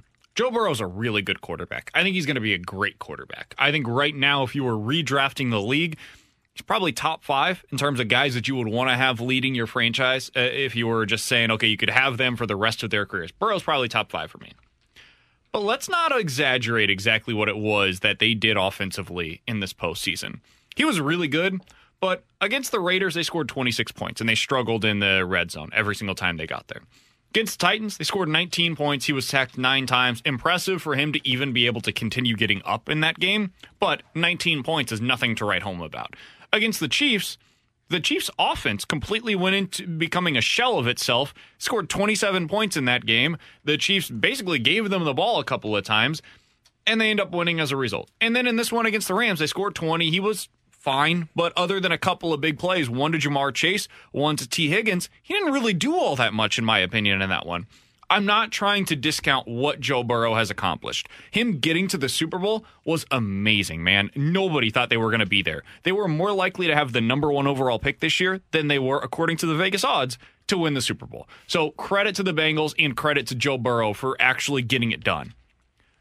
But anybody saying that they would take him over Patrick Mahomes, you're crazy. Yeah. Anybody saying you would take him over Josh Allen, I just can't get there with you either. But top five, top seven in the league, yeah, I'm there. He proved that much this, this Part, this part of me felt like watching him last night is how I felt that first year of Josh Allen in the playoffs, where it's like, you know what, you can see signs of of greatness with this, and I'm looking forward to seeing what he turns into, but it's just not there yet. And I felt like that was Joe Burrow. That last pass that turned into basically the Bengals losing that game, that was the Josh Allen moment for me. So maybe he turns into something more moving forward, but for right now, I'm with you. I think it's pretty clear who the top quarterbacks are in the AFC, and Joe Burrow is at least making progress to get up there. Yeah, I'm with you guys. I think he'll be there at some point, but this was kind of his rookie year. I know he had a year before, but he missed a lot of it due to the, the ACL injury. And honestly, I don't want to give him a lot of credit for that long touchdown pass because the ball was underthrown. And the whole reason we're even talking about a penalty possibly on that play is because Chase had to slow down. Get the ball and then go to the end zone, and Ra- Ramsey overran him. Higgins, Ramsey was, yeah. beat, or Yeah, excuse me, Higgins. Higgins. Yes, Ramsey was beat. The ball was underthrown, and that leads to where Ramsey gets his face mask grabbed because Higgins has to slow down. So I think he will be great. I've seen, I thought that coming out since he was drafted number one overall because he just was incredible at LSU. I think it is going to take some time though to kind of develop back into this quarterback that we're putting in the top five. Everybody's compared Alex him to Tom Brady. This was a run very similar to what Tom Brady had in the first the, the first 4 years of him being with the Patriots. He made some big plays in the big moments. He did not overwhelm you though. 2007 Tom Brady, that's when he really had his coming out party of, "Oh, bleep, this guy is a superstar and he is just playing on a different level than anybody else." This wasn't that. Joe Burrow right now looks a lot like early years Tom Brady. Plenty more Super Bowl reaction coming up on the fast lane from 2 to 6. We will be back with you tomorrow at 11 here on BK and Ferrario on 101 ESPN.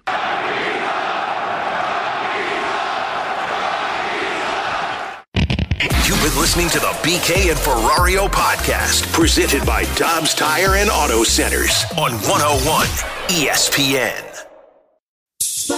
Splash, splash. Splash Weather Repel Premium Windshield Wash features a three in one formula that repels rain, sleet, snow, and bugs while leaving a streak free shine. It keeps you seeing safely all year long. Pick up some at Walmart today. See safely on the road when you apply a little splash.